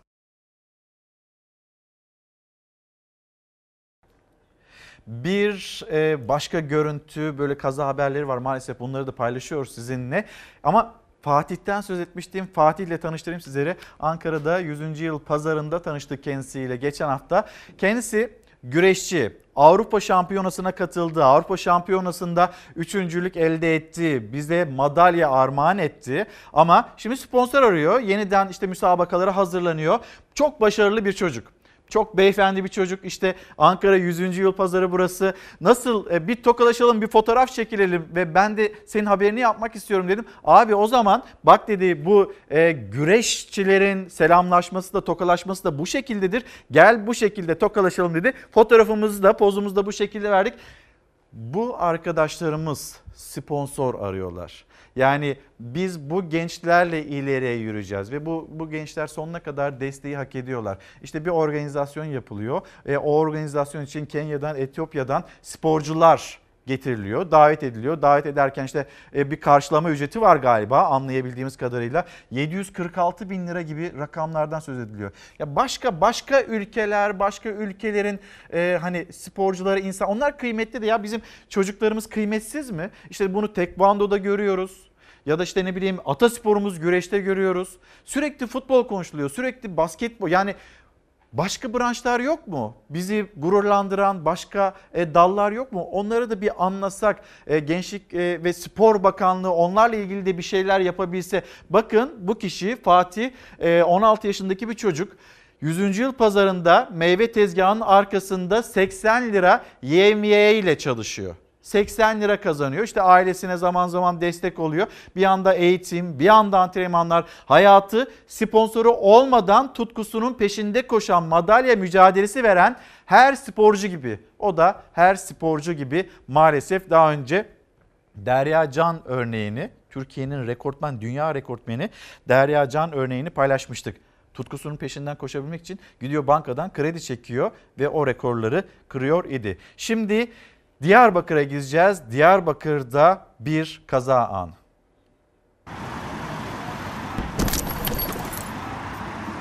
Kaldırımda yürüyen yayaya çarpıp kursun bahçesine fırlattı. Takip mesafesi kuralını ihlal eden minibüs sürücüsü önündeki araca çarpmamak için manevra yapınca işte bu feci kazaya neden oldu.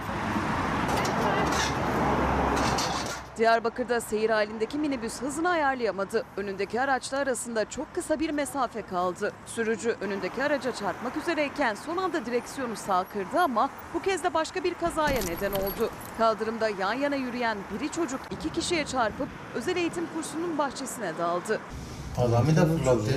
İki kişi, iki. Yayalardan doğan yeğe çarpmanın etkisiyle havada taklalar atarak bahçeye uçtu ağır yaralandı. Yeğeni Ahmet Yeğe de kazayı ufak sıyrıklarla atlattı. Kaza sırasında kursun öğrencilerinin derste olması ise daha büyük bir faciayı önledi. Doğan yeğenin sağlık durumu ciddiyetini koruyor. Kaza görüntüsü sınırların ötesinden, Çin'den. İki sürücü de trafik kurallarını hiçe saydı, kaza kaçınılmaz oldu. Çin'de trafik ve araç içi kameraları kaydetti kazayı. Kavşakta iki yöne de kırmızı ışık yandı. Ancak sürücüler durmak yerine son bir hamleyle geçmeye kalkışınca hızla çarpıştılar. Çarpışmanın şiddetiyle minibüs devrildi. Anne ve iki çocuğu yola savruldu. Çarpışmayla yön değiştiren otomobil ise trafik lambasına çarptı. Kazada şans eseri can kaybı olmadı. Anne ve çocukları hafif yaralandı. Polis minibüs şoförünün alkollü olduğunu belirlerken iki şoföre de ceza kesti. Memleket havamızı da paylaşacağız ama şimdi Çin'den bir Suudi Arabistan'a gidelim. Suudi Arabistan'da kar yağdı ve hani kara alışık olmadığı için Suudiler kara karşı dikkatli olunmaları konusunda uyarıldılar. ما شاء الله تبارك الله هذه علقان الآن ما شاء الله ثلوج Sıcaklık aniden düştü. Çöl kar yağışıyla beyaza büründü. Suudi yetkililer halkı uyardı. Mecbur olmadıkça dışarı çıkmayın dediler. لا تحرمنا جنتك Suudi Arabistan'ın kuzeyinde Ürdün sınırına yakın Tebük bölgesinden geldi görüntüler. Mevsim normallerindeki sıcaklık iki günde hızla düştü. Soğuyan havayla birlikte gece kar yağışı başladı. Kısa sürede bölge karla kaplandı. Karla pek sık karşılaşmayan Suudiler şaşkındı. Kimi kardan adam yaptı, kimi cep telefonuyla bu anları ölümsüzleştirdi. Tebük'teki Sivil Savunma Müdürlüğü ise oluşabilecek risklere karşı halkı uyardı. Dikkatli olmalarını istedi. Kim inanır başlığı altında konuşuyoruz sizlerle. Mustafa Bey, Mustafa Coşkun iyi yayınlar dilemiş bize. Memur emeklisiyle diğer çalışanlar arasındaki ikramiye adaletsizliğini dile getirir misiniz? Memur çalışması tam e, yılı karşılığı ikramiye alırken diğer çalışanlara yıl artı ay hesabına göre kıdem tazminatı ödeniyor. Burada bir adaletsizlik var ve bunun da düzeltilmesi gerektiğini düşünüyor Mustafa Bey. Bu mesajı paylaştı bizimle. Şimdi hemen bir dışarıyı gösterelim.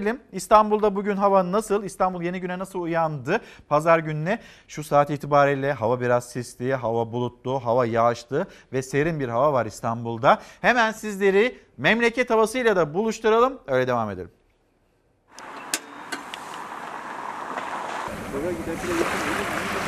Hava soğudu soğuyacak derken doğan güneş, tam açıyor derken yağan yağmur.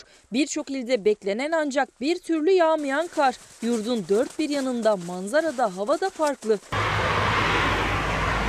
Konya'da çoban Ümit Eren karla kaplı yaylada koyunlarını otlatmaya çalışırken Aydın'da termometrelerin 16 dereceyi gösterdiği Ocak ayında deniz keyfi yapanlar vardı.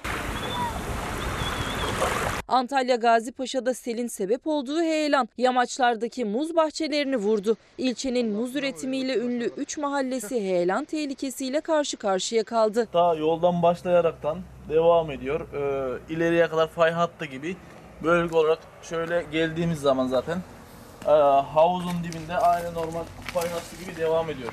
Sivas'ın İmranlı ilçesinde hava sıcaklığı sıfırın altında 22,8 dereceye kadar düştü. Türkiye'nin en uzun ırmağı olan ve kaynağını ilçedeki Kızıldağ'ın eteklerinden alan Kızılırmak buz tuttu.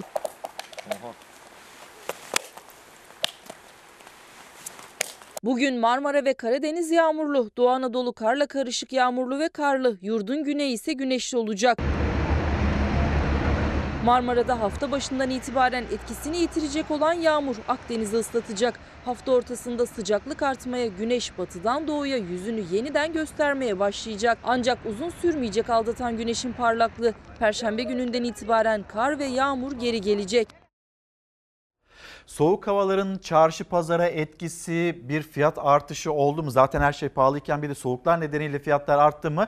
Birazdan sizi pazara götüreceğiz. Semt pazarlarını İstanbul'da. Evrensel Gazetesi 1736 işçi ekmek peşinde öldü. 2019 yılında e, 1736 işçi çalışırken can verdi. İSİK Meclisi raporuna göre iş cinayetinde hayatını kaybeden işlerin %98'i sendikasız, ölenlerin %67'si e, çocuk ve 112'si göçmen mülteci işçi oldu. Bir haber daha 7 milyon kişi işsiz. Evrensel Gazetesi'ndeki diğer bir haber Diskin araştırması e, rapora göre Türkiye'de işsiz sayısı 7 milyonun üzerinde kronikleşen işsizlikle beraber işsizlerin ümidi ise giderek azaldı. Son bir yılda bir yıldan fazla süredir iş arayanların oranı %37.9 9-11 aydır iş arayanların oranı ise %68 arttı. Kronikleşen bir tablo, bir işsizlikle karşı karşıyayız. Şimdi Ufuk Bey'i göndermiş. Bu da önemli. Belediyelerden çıkartılan işçilerin sesini kim duyacak? O kadar e, yazıyorum. Lütfen bu konuyu da gündeme getirin. Lütfen bunu da okuyun demektesiniz. İşte e, Arabistan'daki kar hani bunun kadar kıymeti yok mu? Olmaz olur mu? Elbette var. Ve burada belediyeler, belediyelerden çıkartılan işçiler niçin böyle bir adım atıldı? Sürekli konuşuyoruz, gündemde tutuyoruz. Yani zaten asgari ücret alıyorlar. Zaten geçinmeye çalışıyorlar. Eğer yapabilecekleri bir iş vardı ise, işlerinin ehli ise bu kişiler neden çıkartıldılar? Bunu sürekli soruyor ve sorguluyoruz. Bir kez daha sizin aracılığınızla Ufuk Bey'in e, hatırlatmasıyla dillendirmiş olalım. Burada bir haksızlık varsa bunun araştırması yapılsın. Bir haksızlık varsa ehliyet, liyakatle değil de mesela e, birisinin tanıdığıyla e, işte bir yakınlık vasıtasıyla işe alınırlarsa onu bilmiyorum. Banka memuru, bankamatik memuruysa bu kişiler bunları dışarıda bırakarak konuşalım. Siz de Ufuk Bey biz de e, bu şekilde yapalım değerlendirmemizi. Ama işini yaparken birden işsiz kaldılarsa buradaki hak mağduriyetini de hep birlikte konuşalım. Şimdi sıradaki haberimiz çarşı pazar olacak. İşte hava durumunu paylaştık. Yoğun yağışlar, seralar, seralara su bastı ve bunlar bunlar çarşı pazarı da etkiledi. Yağmur yağdı, sel aldı ve götürdü. Emeklinin tümünü götürdü. Akdeniz ve Ege'yi hafta içi vuran sel hafta sonu İstanbul'daki pazar etiketlerine zam olarak yansıdı. Ürün kısıtlı gelince fiyatlar arttı. Ispanak para etmiyordu. Şimdi yerinde toplayamıyorlar. Hep su altında kaldı. Karnabahar çok pahalandı. Ne kadar? 10 lira tane. Brokoli 5 lira. Brokoli ucuz. Karnabahar İzmir'den geldiği için Torbalı'da çok yağmur var olduğu için hep su altında kalıyor. Su altında kaldı ama ürünler bozuluyor. Ne alakası var canım?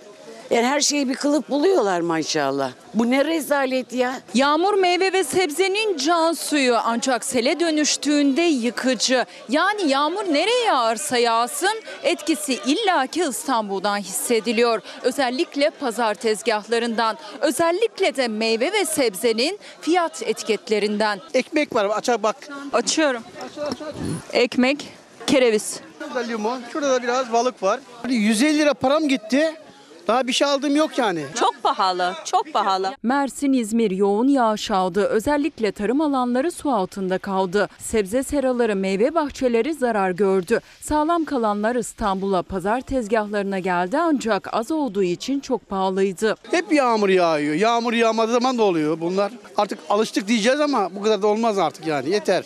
5 liradan ucuz yok artık. Artık 6 lira, 7 lira, 8 lira bak. Mevsim sebzelerinin fiyatları 4 liradan başlıyor 8 liraya kadar yükseliyor. Bazı sebzelerin fiyatı ise büyüklüğüne göre 8 liraya kadar çıkabiliyor. Örneğin beyaz lahana 5 liranın altında ise meyve yok. Yalnızca sel nedeniyle zarar görenler daha ucuza satılıyor. Biraz lekelerini sattığımız için uygun fiyata satıyoruz. Mersinler mi geldi? Evet. Yağmurda hasar alanlar mı? Tabii ki.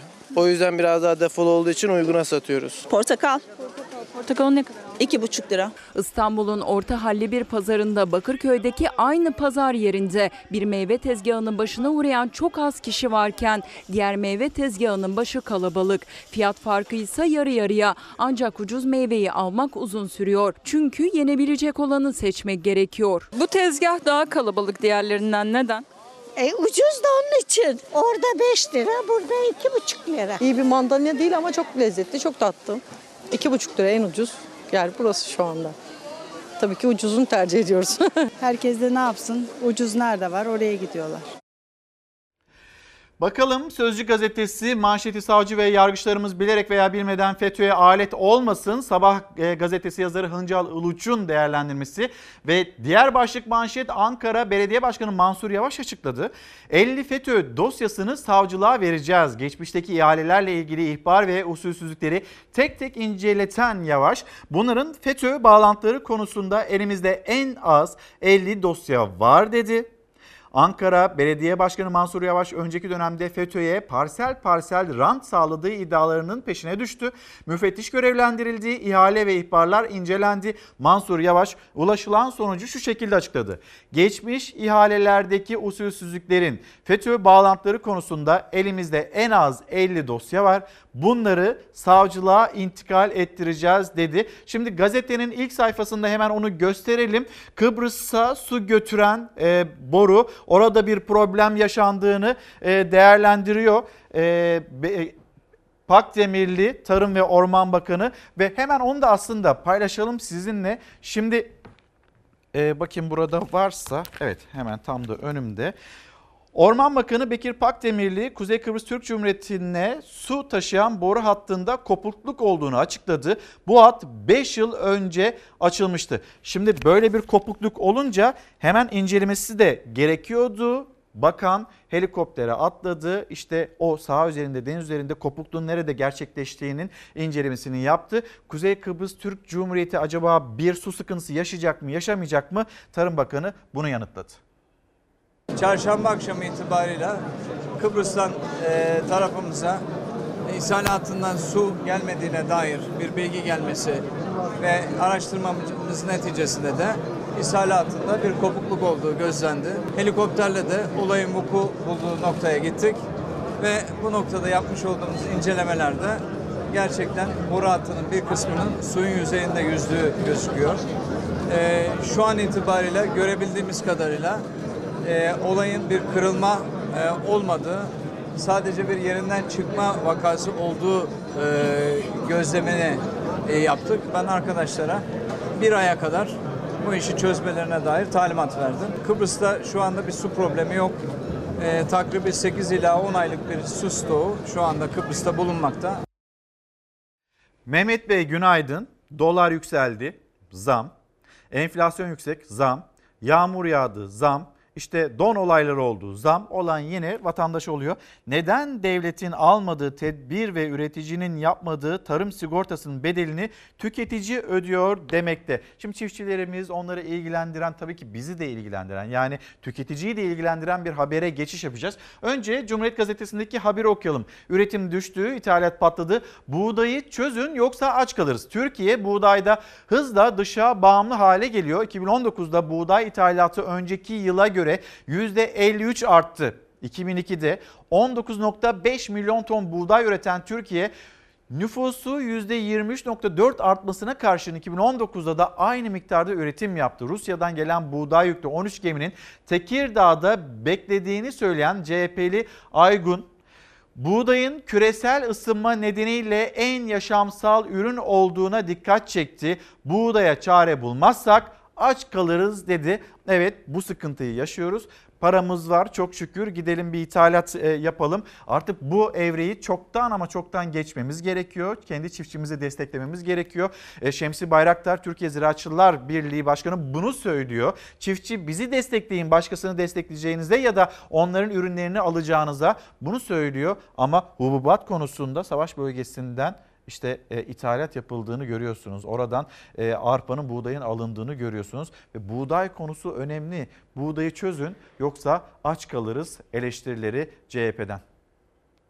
Buğday ithalatı her geçen yıl artmaktadır. Buğdayda ithalatın artması bizleri üzmüştür. Artan girdi maliyetleri çiftçiyi toprağından koparıyor. Üretim azalıyor, ithalat artıyor. İşte onlardan biri buğday. Son 4 yıla baktığımız zaman 2019 yılında ortalama %53 oranında 2018 üzeri artış var. TÜİ'ye göre 2019'da buğday üretimi önceki seneye göre %5 düştü. Artan nüfusa rağmen uzun süre sonra üretim 20 milyon tonun altına indi. 2002 yılında baktığımız zaman yaklaşık olarak TÜİK rakamında 19,5 milyon ton ürettiğimiz 2019 yılına geldiğimizde yine 19,5 milyon olduğunu görüyoruz. Bugün 83 milyona gelmiş olan nüfusumuzla beraber karşılaştırdığımızda 23,9 oranında bir nüfus artışı olmasına rağmen üretim miktarımızın artmadığını görüyoruz.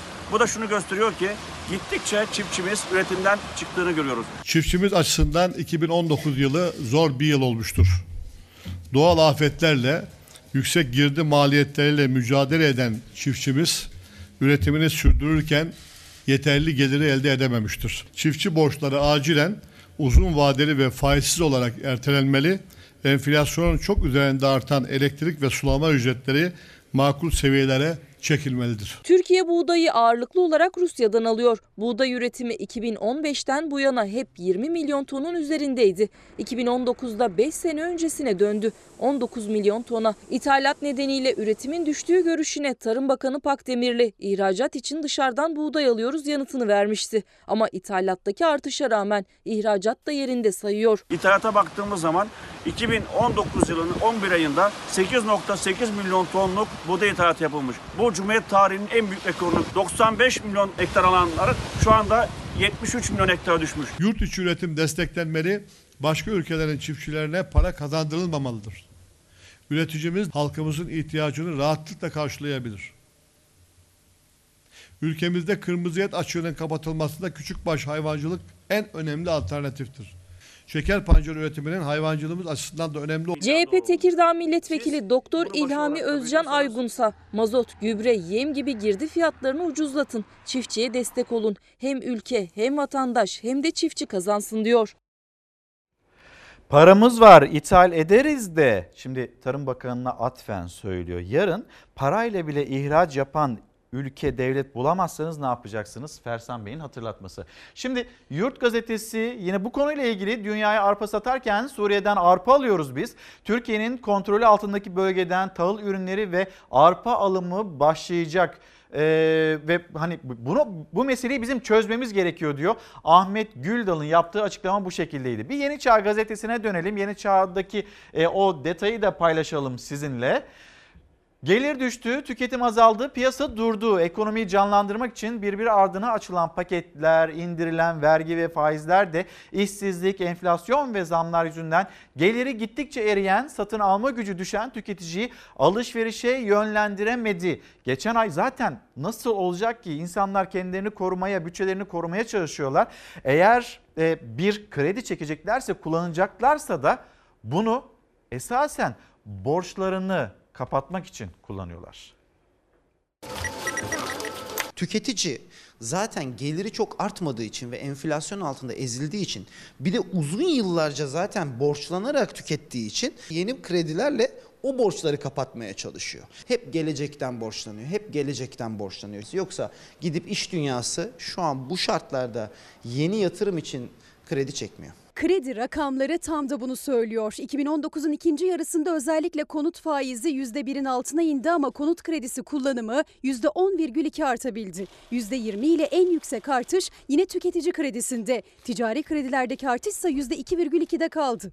Tüketici kredilerine bu talebin nedeni ise gelirin azlığı ve borcun fazlalığı. Ekonomist Oğuz Demir'e göre aslında bunun adı dejavu. Düşük faizi neden istiyoruz biz? Faiz düştüğü zaman bir ülkede yatırımlar artar çünkü kolay borçlanabilir üretici. Onu üretime çevirir. Bu da istihdam yaratır. Türkiye'de nasıl çalışıyor bu model?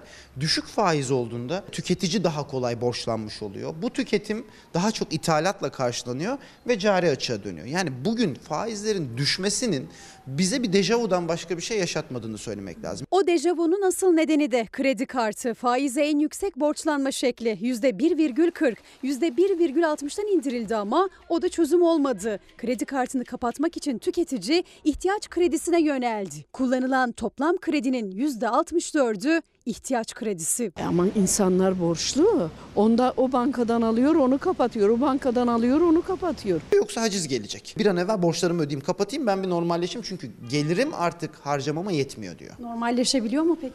E, gelirinin harcamasına yetmediği hiçbir ortam tüketici için normal bir ortam değildir. Nasıl oldu da kendinizi bu kadar çok tüketen biri olarak buldunuz? Hepimiz öyleyiz. Nasıl oluyor bilmiyorum ben de anlamıyorum. 5 lira maaş alıyorsam 8-10 liralık yaşamaya çalışıyorum. Cepteki karta mı güveniyorsunuz? Aynen cırt çekiyorsun ya güzel oluyor ama öder, öderken çok zor oluyor.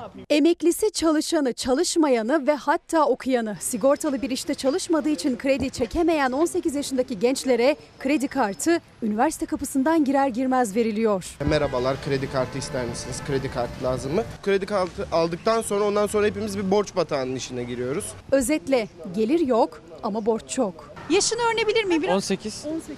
Kredi kartı borcun var mı? var. Çalışıyorsun. Çalışmadan kredi kartı nasıl ödüyorsun peki? Şöyle e, devletin verdiği bursla ödemeye çalışıyorum ama yetmiyor tabii ki. Bir soluklanıp hemen dönelim.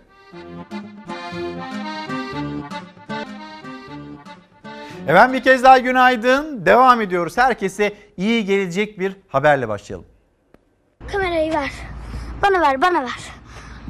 Yapıyorlar. Bunları doğaya atıyorlar. Atıyorlar ne oluyor sizce? Bunlar 8 milyar yılda bitiyordur. Top oynamak için gittiği sahada gördüğü manzara öylesine kızdırdı ki onu bir video çekti. Sahaya çöp atan futbolcuları uyardı. Kendi küçük yaptığı uyarı bir o kadar büyük ve önemli olan çocuk. Bu davranışıyla sosyal medyada büyük takdir topladı. Bunları atanları gördüm. Burada maç yapıyorlardı. Onlara söylüyorum burayı bir daha toplamazsalar onları doğayı koruyan e, müdürler var ya onları şikayet edeceğim. Başkentte Batıkent semtindeki ilk yerleşim mahallesi Halil Tunç Parkı içindeki futbol sahasına gitti 7-8 yaşlarında bir çocuk. Kaleye attığı topu almaya gidince gördüğü manzara birden öfkelenmesine neden oldu. Sahanın çevresi atık pet şişelerle doluydu. Bunları atacaklar çöplere. Biz onların arkasından çöp toplamayacağız. Yanındaki yakınından kendisini görüntülemesini isteyen çocuk o çöpleri atan futbolcuları uyardı. Çöplerinizi biz değil siz toplayacaksınız dedi. Biz en iyisi bunları videonun sonunda çöpe atarız. Şimdi devam ediyoruz arkadaşlar. Emeklerimizle devam edeceğiz. Sadri Bey günaydın. Demiş ki Sadri Bey bulaşık makinemin sorununu çözemeyen markayla sıkıntı yaşıyorum. Sizlerin aracılığıyla yaşadığım sıkıntıyı da kamuoyuyla paylaşmak istedim demekte. Emekli bir abimiz ve gönderdiğim mesaj bu şekilde. Emeklilerimize bir geçiş yapalım. Emeklilerimiz geçinemiyor diyor, geçinemiyoruz diyorlar ve nefes alamadıklarını söylüyorlar. Ya hep beraber ya hiçbirimiz. Bu zam değil açıkça sadakadır. Bizim inanın gerçekten nefes almaya umudumuz yok. Bitti. Ne kadar maaş alıyorsun? 2189 lira. Yetiyor mu? Vallahi parmağımdaki evlilik yüzüğümü sattım. Yetseydi satmazdım. Maaşının yetmediği, boş kalan yüzük parmağından bile belli emeklinin ama yine de seslerini duyurmak için bir araya geldiler. Memur emeklisi %5,49, SSK ve Bağkur emeklisi ise yeni yıl için %6,49 zam alabildi. Çoğunun maaşı asgari ücretin yarısından bile az. Emekli aylıkları artışında sadece enflasyon değil milli gelir artışında hesaba katılmalıdır. Emekli maaşlarına yapılan son zamlardan sonra bıçak kemiğe dayandı dedi emekliler. Diske bağlı emekli sendikası üyeleri bir araya geldi, düşük aylıkları protesto etti. Bakın işte yani artık simidin bu kadarını alabiliyoruz. Eskicilerden ayakkabı alıp giymeye çalışıyorum artık. Yani e, param yok cebimde çünkü. Çocuklarım var. Onlara açlık vermek zorundayım. 2019'u zaten zor geçirmişti emekliler. Ancak 2020'yi de ayın sonunu düşünerek geçiriyorlar. Çünkü aldıkları zam %10 bile değil. 1400 liralık maaş 1490 liraya çıktı. Gelen zammı biz hissedemedik maalesef adı var. Kendi yok çay kaşığıyla verip daha zamlar gelmeden kepçeyle maalesef alıyorlar. Geçinemiyorum. Ben bu yaşta diyorum ki acaba ek bir iş varsa yapayım. Emeklinin aldığı maaş kira ve faturalara yetiyor. Karnını ise kredi kartıyla doyurabiliyor. Bir sonraki ayın kart borcu içinse bankadan kredi çekiyor. Yani yaşamak için borcu borçla kapatıyor. Kredi kartım dolu, kredi çektim, borcum var. Bütün emekler borç içinde yaşıyorlar. 1750 lira kira veriyoruz. 400 lira doğalgaz geldi. Biz yoksulluk sınırının altında maaş alıyoruz. Her şeye yok yok yok diyoruz. Emekliler evlerinde oturmak ya da tatil planları yapmak yerine 2020 yılında da insanca bir yaşamın mücadelesini veriyor hala. Benim bir kızım okuyor. Üniversitede şu an. Oğlum üniversiteyi bitirdi son sınıfında işletmeyi. Ne yapacağım diye inanın akşamları eve geç geliyor. Çünkü o çocuk benden bir şey istemesin diye. Akşamları eve geç gidiyorum o çocuk benden bir şey istemesin diye. Birazdan öğretmenlerimiz işte e, bir kolej, kolejde aylardır maaşını alamayan öğretmenlerimiz onların yaşadığı sıkıntı bir emekli gözleri dola dola ve sesi titreye titreye yaşadığı durumu anlatıyor. Ama diğer taraftan da işte siyasetten 2020 yılı harika geçecek. Tek haneli enflasyonlar öyle olacak böyle olacak cümleleri.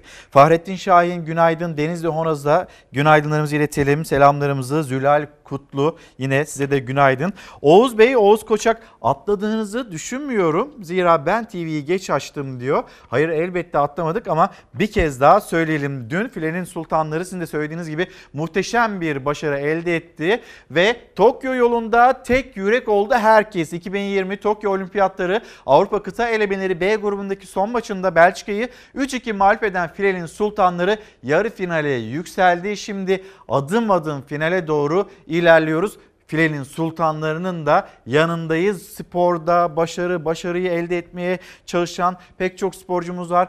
Bir kez daha hatırlatalım. Yani Türkiye'de spor sadece futboldan ibaret değil. Onu bir kez daha vurguladıktan sonra emeklerimizden gençlerimize geçeceğiz. Gençlerimize yönelik olarak bir eleştiri geldi Cumhurbaşkanı Erdoğan'dan. Gençler geç evleniyor, 30'u aşkın evleniyor, işte az çocuk yapıyorlar diye. Bununla ilgili eleştiriler var. Peki gençler neden geç evleniyorlar? Bunun gerekçelerini acaba işsizlik rakamlarında arayabilir miyiz? Oradan da bir yanıt bulabilir miyiz? Hem bunun hatırlatması hem de bir evliliğin maliyeti sizce ne kadardır? Ev kurması çok zor. Bekar kızlarım iki tane oğlum var. 25 yaşında, 24 yaşında. Yakında evlenirler. Hiç evlenmezler çünkü hiç evlenmezler. Çünkü önleri de bir gelecek yok çocuklar kendilerine. İkisi de üniversite mezunu. Evlilik maliyeti arttı, gençlerin ise alım gücü azaldı. Hem fiyatlar yüksek hem de gençler ya işsiz ya da asgari ücretle çalışıyor. Bir ev kurmanın maliyeti ise en az 50 bin lira. Düğünü takısı eklenince 80 bin liraya kadar çıkıyor. Bu da 34 asgari ücrete denk. Evlenmeyi düşünüyorum. Nişanlım var. O da normalde üniversite mezunu, bankacı. Üniversite okumasına rağmen onu da iş bulamıyor. Resmi rakamlarla 4 milyon 396 bin kişi işsiz. Özellikle de gençler yaşıyor bu sorunu. Her 4 gençten biri iş arıyor. İşsizlik uzadıkça evlenme hayalleri de erteleniyor. Üstelik o hayal işe kavuşunca da gerçekleşmiyor. Çünkü çalışanların %43'ü asgari ücretli. Bir elektronik haberleşme mühendisi, birisi de muhasebe maliye. İşsizler markette çalışıyor. E ne kadar ücret alıyorlar? Asgari ücret mi? Asgari ücret. Hülya Özden'in de iki oğlu var evlilik çağında. İkisi de üniversite mezunu. Yuva kurmak aylık 2324 liraya ancak hayal onlar için. Asgari ücretle evlenemezler mi? Evlenemezler. Asla evlenemezler. Yeni bir ev kurarken akla ilk gelen elbette mobilyalar. Koltuk takımlarına baktığımız zaman en uygunları 3500 liradan başlıyor. Ortalama olanlar 7000 liraya kadar çıkıyor. Elbette ihtiyaç bununla sınırlı değil. Mobilyalara baktığımız zaman yatak odası, yemek odası da eklendiği zaman fiyat artıyor. Yatak odası, yemek odası, koltuk takımı olarak 15.000 TL'ye gelir. Bir evin olmazsa olmaz ilk ihtiyaçları elbette beyaz eşyalar. Fazla lükse kaçmadan ortalama fiyatlarla buzdolabı, fırın, çamaşır makinesi hepsini aldığınızda tutacak ortalama fiyat 13 bin lira. Ütü, süpürge ve elektronik eşyalar eklenince fiyat daha da artıyor. Evlilik kuracak bir insan burada alışveriş yaptığı zaman 18 bin liraya mal olur. Perde, halı, sehpa derken liste uzuyor. Nevresim takımına ayrı, banyo havlusuna ayrı. Aynı şekilde çatal bıçak takımından bardaklara, tabaklara kadar ayrı para harcanması gerekiyor. Bir evi kurmak en az 50 bin liraya mal oluyor. Asgari ücretle ya da biraz üzerine çalışan için peşin almak zaten imkansız. Taksit ise en fazla 18 ayla sınırlı. Mecbur taksitle alıyorum. Daha uygun fiyatlı bulmaya çalışıyorum. 50 bin liralık ev eşyası 18 ay taksitle ayda 2780 liraya geliyor. Yani tek asgari ücretle evlenmek imkansız. İki kişi çalıştığındaysa kira, faturalar, gıda ve diğer giderler için aileye kalan aylık 1868 lira. Yani böyle e, yemelerinden tasarruf ederler. Borç öderler. Kuramazlar yani. Yeni akrabalarımızdan bir çocuk evlendi. Asgari ücretine çalışıyor çocuk. Şu anda annesine babasının yanına muhtaç kaldı. Evlilik evi kurmakla da bitmiyor. Düğün, gelinlik takı ve diğer masraflarla en az 80 bin lira gerekiyor. Gelecek kalmadı ki. Gelecek bitti. Nurşah Hanım günaydın hakikaten tam da sizin dediğiniz gibi olmuş. İşte Yurt Gazetesi, Yurt Gazetesi yarı final sevincini baskıya yetiştirmiş ama dün gece e, 2'de biten karşılaşma Polonya'yı yenmesi, filenin sultanlarının sonrasında e, finale yükselmesi, Almanya rakibi olması o baskıya yetişmemiş. Bugün tabii bütün Türkiye'nin kalbi onlar için atacak. Gün boyu gazetesi manşeti otomobil üretimi 2019'da frene bastı. Türkiye'de 2019'da bir önceki yıla göre toplam otomotiv üretimi %6 azalışla 1 milyon 461 bin adet olarak adet olarak gerçekleşirken otomobil üretimi %4'lük düşüşle 983 bin adet oldu. Şimdi bir sektör bir sektörde yaşanılan sıkıntı kuşkusuz istihdamı dolayısıyla işsizliği etkileyebilecek bir e, noktaya geldi. İşsizlik rakamları açıklandı. Otomobil sektöründe, otomotiv sektöründe de böyle bir problemin yaşandığını gün boyu gazetesi bizlere hatırlatıyor.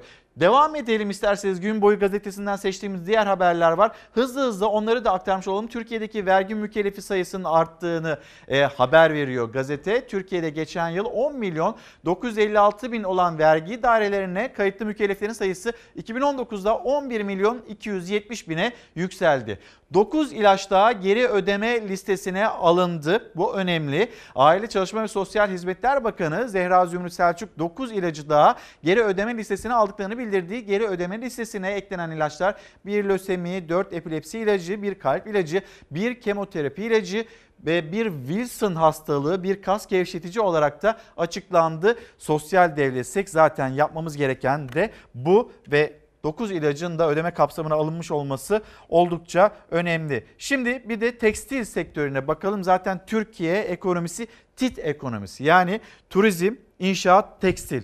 İnşaat sektörüne bakıyoruz. Burada kan kaybı var. Turizm sektörü ülkeyi taşıyan sektörlerden bir tanesi. Bu, bu sektörde de işte daha atılması gereken adımlar var. Ve bir diğer T o da tekstil. Ama tekstil, tekstilden de maalesef iyi haberler gelmiyor.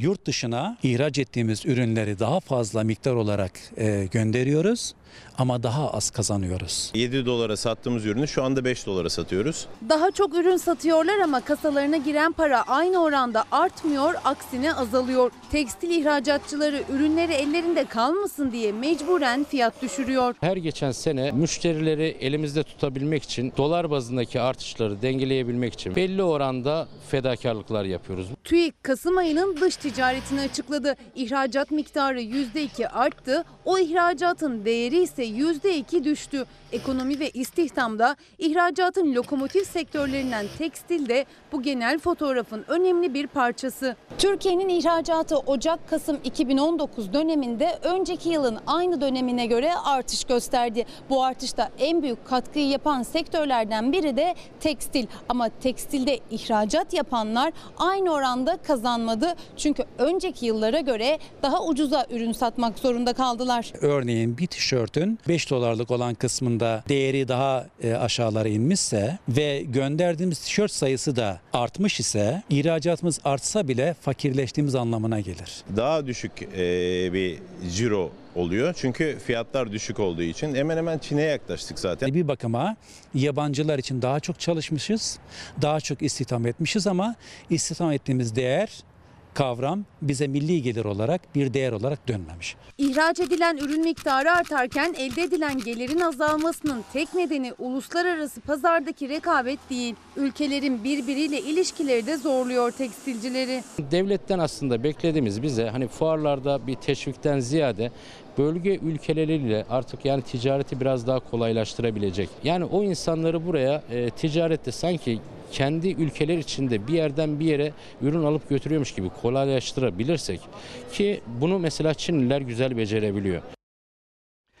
Elif Büşra Karahan aramıza katılan izleyicilerimizden Serkan Arslan günaydın sizlere de gerçek gündem hep sizde demekte elimizden geldiğince hem e, ülkenin gündemini hem sizin gündeminizde olup bitenleri e, aktarmaya çalışıyoruz. Bir izleyicimiz de dolandırıcılara karşı e, dikkatli olunması gerektiğini söylüyor. İşte bana bir mesaj geldi birisi işte bir arsada altın bulmuş gel bunları satalım yarı yarıya bölüşelim gibi garip garip mesajlar gönderiyor. Kimse bunlara inanmasın demiş. Bizim e, aracılığımızla da bu uyarıyı yapmakta kendisi. Az önce emeklilerimiz bir emeklimizin işte eve ge- geç gidiyorum.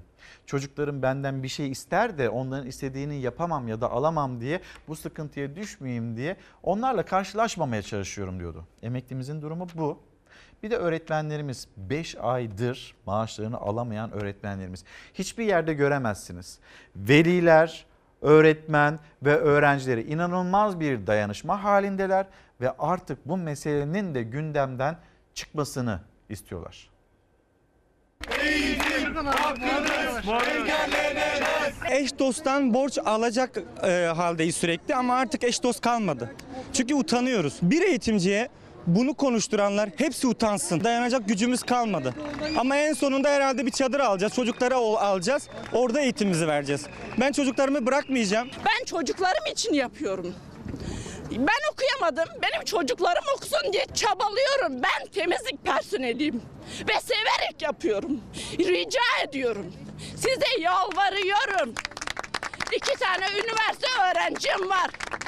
Almak zorunda kalacağım. Ne olur size yalvarıyorum. Kimi artık borç bile alamayacak halde, kimi ise kendi çocuklarını okutamamaktan endişe ediyor. Çünkü aylardır maaşları ödenmiyor. Doğa Koleji'nin öğretmenleri ve çalışanları aylardır maaşlarını alamıyor. Okulun devri de durumu değiştirmeyince veliler yeniden destek için harekete geçti. Çocuklarının kayıtlarını yenilemeyeceklerini açıkladılar. 15-20 kilometre mesafeden her gün yürüyerek geliyor öğretmen. Okula gelme. Sen evde yat diyorlar. Buraya geliyorum, karnımı doyuruyorum. Karnımı doyuracak param da yok diyor. Doğa Koleji öğretmenleri, velileri, öğrencileri yine bir arada. Öğretmenlerin maaşının akıbetini soruyorlar. Velilerse öğretmenlerin maaşı yatmadan kayıt yenilememe kararında. Okul yönetimi bilmelidir ki öğretmenlerimizin maaşları ödenip düzene girene kadar kesinlikle tek bir doğa koleji öğrencisi gelecek sene için kayıt yenilemeyecektir. 5 aydır maaşlarını alamıyor Doğa Koleji'nde öğretmenler. Velilerin eylemleri onların sesi oldu. Sonunda kolej 30 Aralık'ta İTÜ Vakfı'na devredildi ama asıl sorun hala çözülebilmiş değil. Öğretmenler de diğer çalışanlar da bir kuruş bile maaş almadan işlerine devam ediyor. Hep derslerinin, e, görevlerinin başında oldukları yetmiyormuş gibi bir de e, güler yüzlerini de hiç eksik etmediler. O yüzden şükranlarımızı sunuyoruz. Ne kadar minnet duysak azdır. Öğretmenimiz de burada zaten. Açıkçası şu pankart bile her şeyi anlatıyor. Yani şu an içim ağlıyor. Bir ikinci, Duygulandınız zaten. bir ikinci sınıf öğrencisinin yani bir öğretmenine bunu hazırlaması bence ülkenin en büyük ayıbıdır zaten. Veliler kendi aralarında para toplayıp öğretmenlere destek olmaya çalışsa da artık yetmiyor. Üstelik sadece öğretmenler ve okul personeli de değil mağdur olan. Eğitim verilen binaların sahipleri de aylardır kira alamıyor. Ben 20 sene inşaat taşeronluğu yaptım. Hasbelkader bir okul yapabildik ortaklarımızla. 10 aydır ben kira almış değilim. Şu anda bizim 2 milyar alacağımız var. Gelecek dönemin kayıtlarını almaya başladı okul. Ancak maaş sorunu çözülmediği sürece veliler kayıt yenilememekte kararlı. Eğitim hakkımız engellenemez. Öğretmenlerimizden söz ediyoruz. Orada tabii ki temizlik görevlileri. Kimse parasını alamıyor. İşte bankalar, bankaların protokolleri tamamlanacak ve e, o maaşlar o zaman yatacak. Ay sonunda da bu mesele tamamen bitmiş olacak deniliyor. Ya bu, bu bunun bir çözümünün bulunması gerekiyor artık. İşte bir temizlik görevlisi öğretmenler maaş alamazken e, kendileri de alamıyor. İki çocuğum var benim üniversitede. Yalvarıyorum diyor. Yalvarıyorum çocuklarımı okuldan almak zorunda kalacağım. Diğer öğretmenler Yani yüzlerinden tebessümü eksik etmeden çocuklarına sarılan, eğitim vermeye çalışan öğretmenler. Onlar bizim kimseden borç isteyecek durumumuz kalmadı. Bunu söylüyorlar ve hala bu mesele çözülmedi. İşte İTÜ Vakfı artık hangi bankayı devreye soktuysa bankalar anlaşsınlar da insanlar maaşlarına biraz nefes alsınlar ya. Bir sorun çözülsün. İnsanlar, öğretmenler, veliler, öğrenciler herkesin yüzü bir gülsün. Şimdi bir e, izleyicimiz o da işte Instagram'dan yazmış göndermiş lütfen ne olur ücretli öğretmenleri de dile getirin okul ara tatile girecek ve ücretli öğretmenler maaş alamayacaklar. Kira var, su var, doğalgaz var, ev masrafı var ve su parasını nasıl ödeyecekler? Şimdi senede iki e, ara tatil daha gündeme geldi. Bu ara tatillerde ücretli öğretmenler maaşlarında e, kesintiye gidiliyor. Maaş alamıyorlar.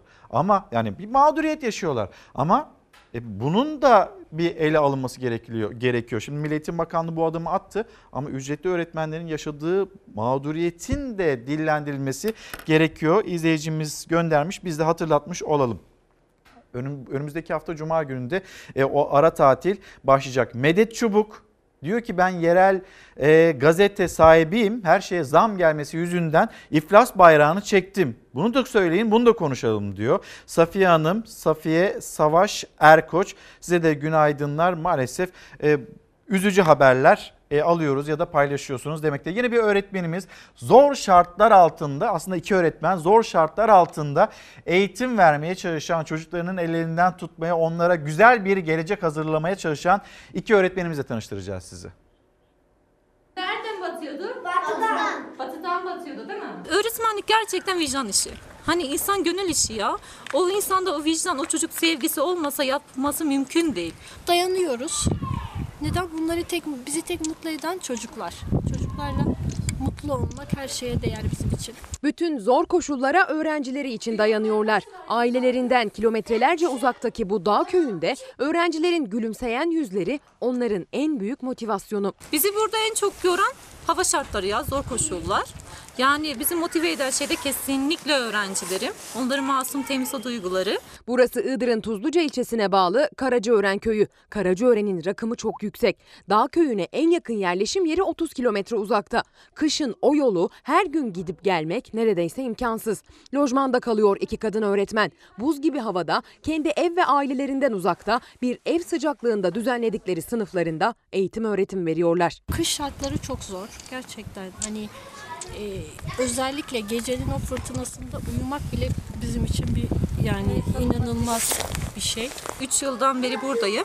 Ee, hava koşullarından dolayı yolumuz sıkıntılı olduğu için gidiş geliş yapamıyoruz biz. Burada lojmanda kalıyoruz Emine hocamla birlikte. Emine Polat ve Başak Durdi zor şartlara inat Dağ Köyü'nün öğrencilerini geleceğe hazırlıyor. Onlar Türkiye'nin dört bir tarafında fedakarca ve zor şartlarda öğretmenlik yapan eğitim neferlerinin sadece ikisi. Atandıkları imkanları kısıtlı köy okulunu emek emek düzenlediler. Köylü yardım etti, sınıflara halı döşendi.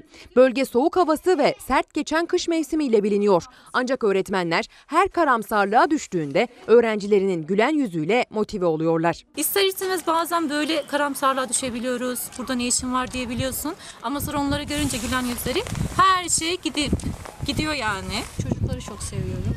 Mesleğimi çok seviyorum. Mesleğine aşık iki kadın öğretmen geleceğe dair umut veriyor. Ee, bir mesaj gelmiş hemen paylaşayım. Devlet okullarındaki problemler dururken özel okul problemlerini günlerdir işlemeniz çok manidar diye. Ee, öyle zannediyorum. Bakayım izleyicimizin ismini görebilecek miyim? Hayır göremiyorum. Ee, ama herhalde izlediğiniz az önce izlediğiniz haberle bir yanıt veriyor e, oluyoruz herhalde. Çünkü öğretmenlerimiz bir kimsede bir ayrım yapmıyoruz. Burada biz bir mağduriyeti anlatıyoruz. Bir öğretmeni diğerinden daha kıymetli, daha üstün bir noktaya getirmiyoruz. Ayrıca devlet okullarında öğretmenlerimizin maaş alamaması ile ilgili bir problem yok. Yalnız şöyle bir problem var. Az önce de bir izleyicimiz hatırlatıyor. Sözleşmeli öğretmen diye bir şey var. Ücretli öğretmen diye bir şey var. Öğretmenler odasında bir ayrım var. Bunun e, ortadan kalkması gerektiğini söylüyoruz.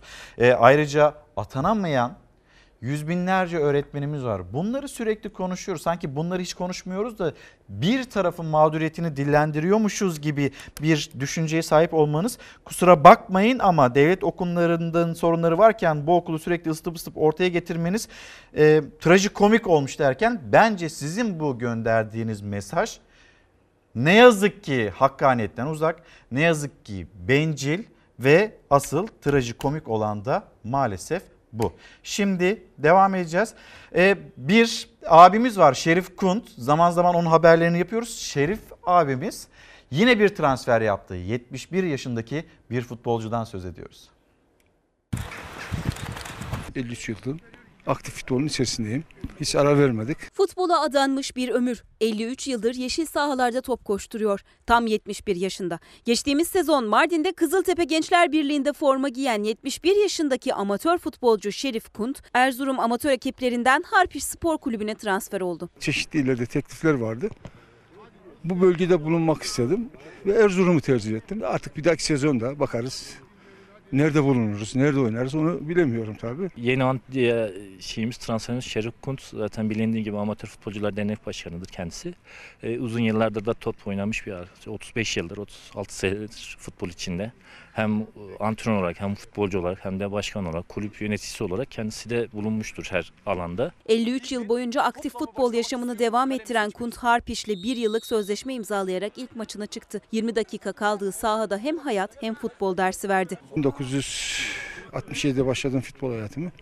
Şu ana kadar aralıksız sürdürdüm efendim. En geç yatış saatim 9.30'tur. Sabah erken kalkarım. Efendime söyleyeyim gıdama, yiyeceklerime şeye bakarım. Eşi ve çocuklarının da desteğiyle hiç ara vermeden sürdürdüğü sporculuk hayatında pek çok görevde bulunmuş Kunt. Bu yıl Erzurum'da, ailesi ise Trabzon'da. İdman e, yaptık. Kendisi de sağ olsun e, bizi yormadı. E, her idmanımıza, her koşulumuza ayak uydurdu. Gençlerden çok güzel bir uyum içinde şu an.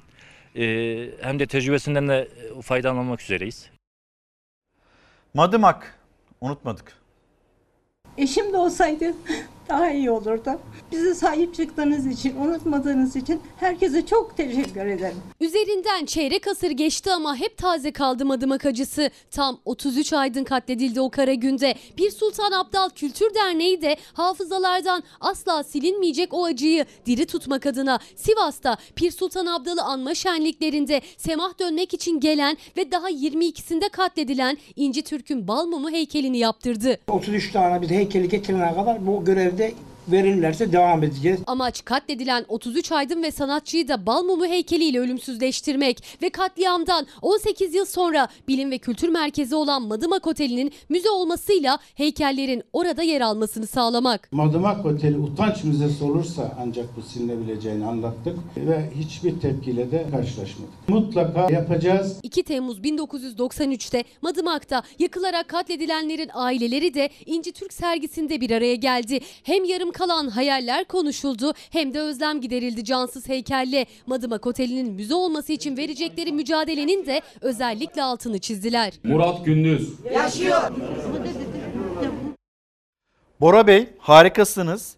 Meclis tatile girdiği zaman milletvekilleri maaşlarını alıyor bildiğim kadarıyla. Tabii ki alıyorlar. Neden ücretli öğretmenlerin ücretleri ödenmiyor? Bunun düzeltilmesi gerektiğini söylüyor. Haklısınız. Güzel de bir yere temas ettiniz. Şimdi bir hastalık, kanser. Kanser önlenebilir ve tedavi edilebilir bir hastalık. En önemlisi burada bu hastalığı yenmek için motivasyon. Nefes alıp tutun. Kanser önlenebilir bir hastalık. Olur da kanser olduk bir şekilde tedavi edilebilir bir hastalık. Her zaman bu konuda cesur olmamız gerekiyor, kararlı olmamız gerekiyor. Kanserden korunmak da kanseri yenmek de mümkün. Çünkü kanser kronik bir hastalıktan farklı değil. Radyasyon onkolojisi uzmanı Profesör Doktor Berrin Pehlivan kanser tedavisinde en önemli unsurun inanç olduğunu söyledi. İyileşme umudu sıfır olan, hiç olmayan hiçbir hastalık yok. Önemli olan bizim motive olmamız, iyileşeceğimize güven duymamız. Hastaların ve hasta yakınlarının en çok sorduğu soruları derledi. 26 yıllık meslek deneyimini de bu sorulara ekledi. 50 soruda kanser kitabını yazdı. Kanserle ilgili A'dan Z'ye merak edilen bütün başlıkları en basit anlatımla açıkladı. Korkularınıza hapsolmayın sloganıyla yola çıkan Profesör Pehlivan hastalığı alt edebilmenin ipuçlarını verdi kitabında. Kanser bizim kadermiş gibi aldığımız bir şey. Ama aslında kanserin sadece %10-15'i kalıtsal. Geri kalan bizim çevresel faktörlere bağlı olarak geliştirdiğimiz bir durum. Berin Pehlivan'a göre aslında kanserden korunmanın yolu çok basit. Sağlıklı dengeli beslenirsek, sporumuzu yaparsak, alkol ve sigaradan uzak durursak biz zaten %60-80 kanseri e, önleyebiliyoruz. Katkı maddeleri kimyasallar. Sürekli olarak bunların kansere neden olduğu açıklanıyor. Bunlardan kaçınmaksa çok mümkün değil. Peki o zaman kanserden nasıl korunacağız? Beslenmeyle ilgili sadece az az yemek gerekiyor. Mutlaka kimyasal maddelere, GDO'ya bir şekilde maruz kalıyoruz. Organik tarım ne kadar sağlıklı yapılıyor ülkemizde ve Avrupa'da. Organik ürünlere ne kadar kolay ulaşabiliriz. Ulaştığımızda da çok pahalı. Her besinden, her maddeden belli düzeylerin altında aldığımızda zaten vücut onu metabolize ediyor ve yok ediyor o zararlı maddeyi. Belli bir dozun altında kaldığımız sürece biz risk taşımıyoruz. Kanseri önlemenin yanında kanser hastalarına da bir çağrısı var pehlivanın. Kanser olduk, engelleyemedik. O zaman da lütfen kanser eşittir ölüm algımız olmasın artık. Kanser kronik bir hastalık. Büyük oranda biz bunu tedavi edebiliyoruz. Önemli olan bu konuda kararlı olmak, iyi ekiplere ulaşmak. Kitaptan elde edilecek gelir başında oyuncu Mert Fırat'ın olduğu ihtiyaç haritası organizasyonuna bağışlanacak. Kitabı alanlar aynı zamanda ihtiyaç sahiplerine de yardım etmiş olacak. Türkiye'nin dört bir yanında ihtiyaç sahibi kişilere hem ilham vereceğini hem de destek olacağını düşünüyorum. Çok da teşekkür ediyorum katkılarınız için. Kıvırcık Ali aramızdan ayrılalı 9 yıl oldu ve bir gülüşe bir can nedir? Senelerce senin için ağladım Demedin bu figan nedir sevdiğim Polat mıdır demir midir taş mıdır? Bu sendeki vicdan nedir? Sevdiğim cananım. Munzur dağlarında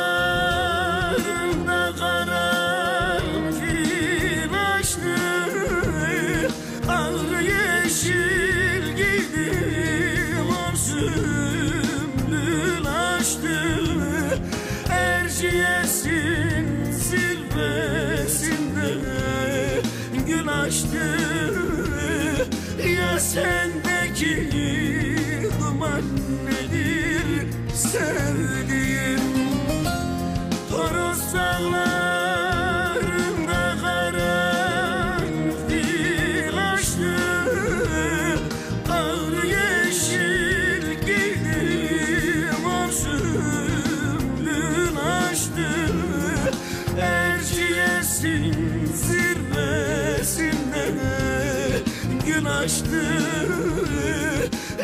sendeki duman nedir sevdiğim yar cananım Efendim bir kez daha günaydın. Çalar Saat'e nokta koyma vakti geldi. Kitaplarımız var hemen gösterelim onları da. İnsan ve Değer, iyi insan yetiştirme yolunda küçük bir adım Vural Çakır'ın kitabı. Grigori Petrov, Beyaz Zambaklar ülkesinde Ulu Önder Mustafa Kemal Atatürk'ün mutlaka okunması gereken dediği bir kitap. Derya Taşdemir, İçimde Hoşça Kaldın.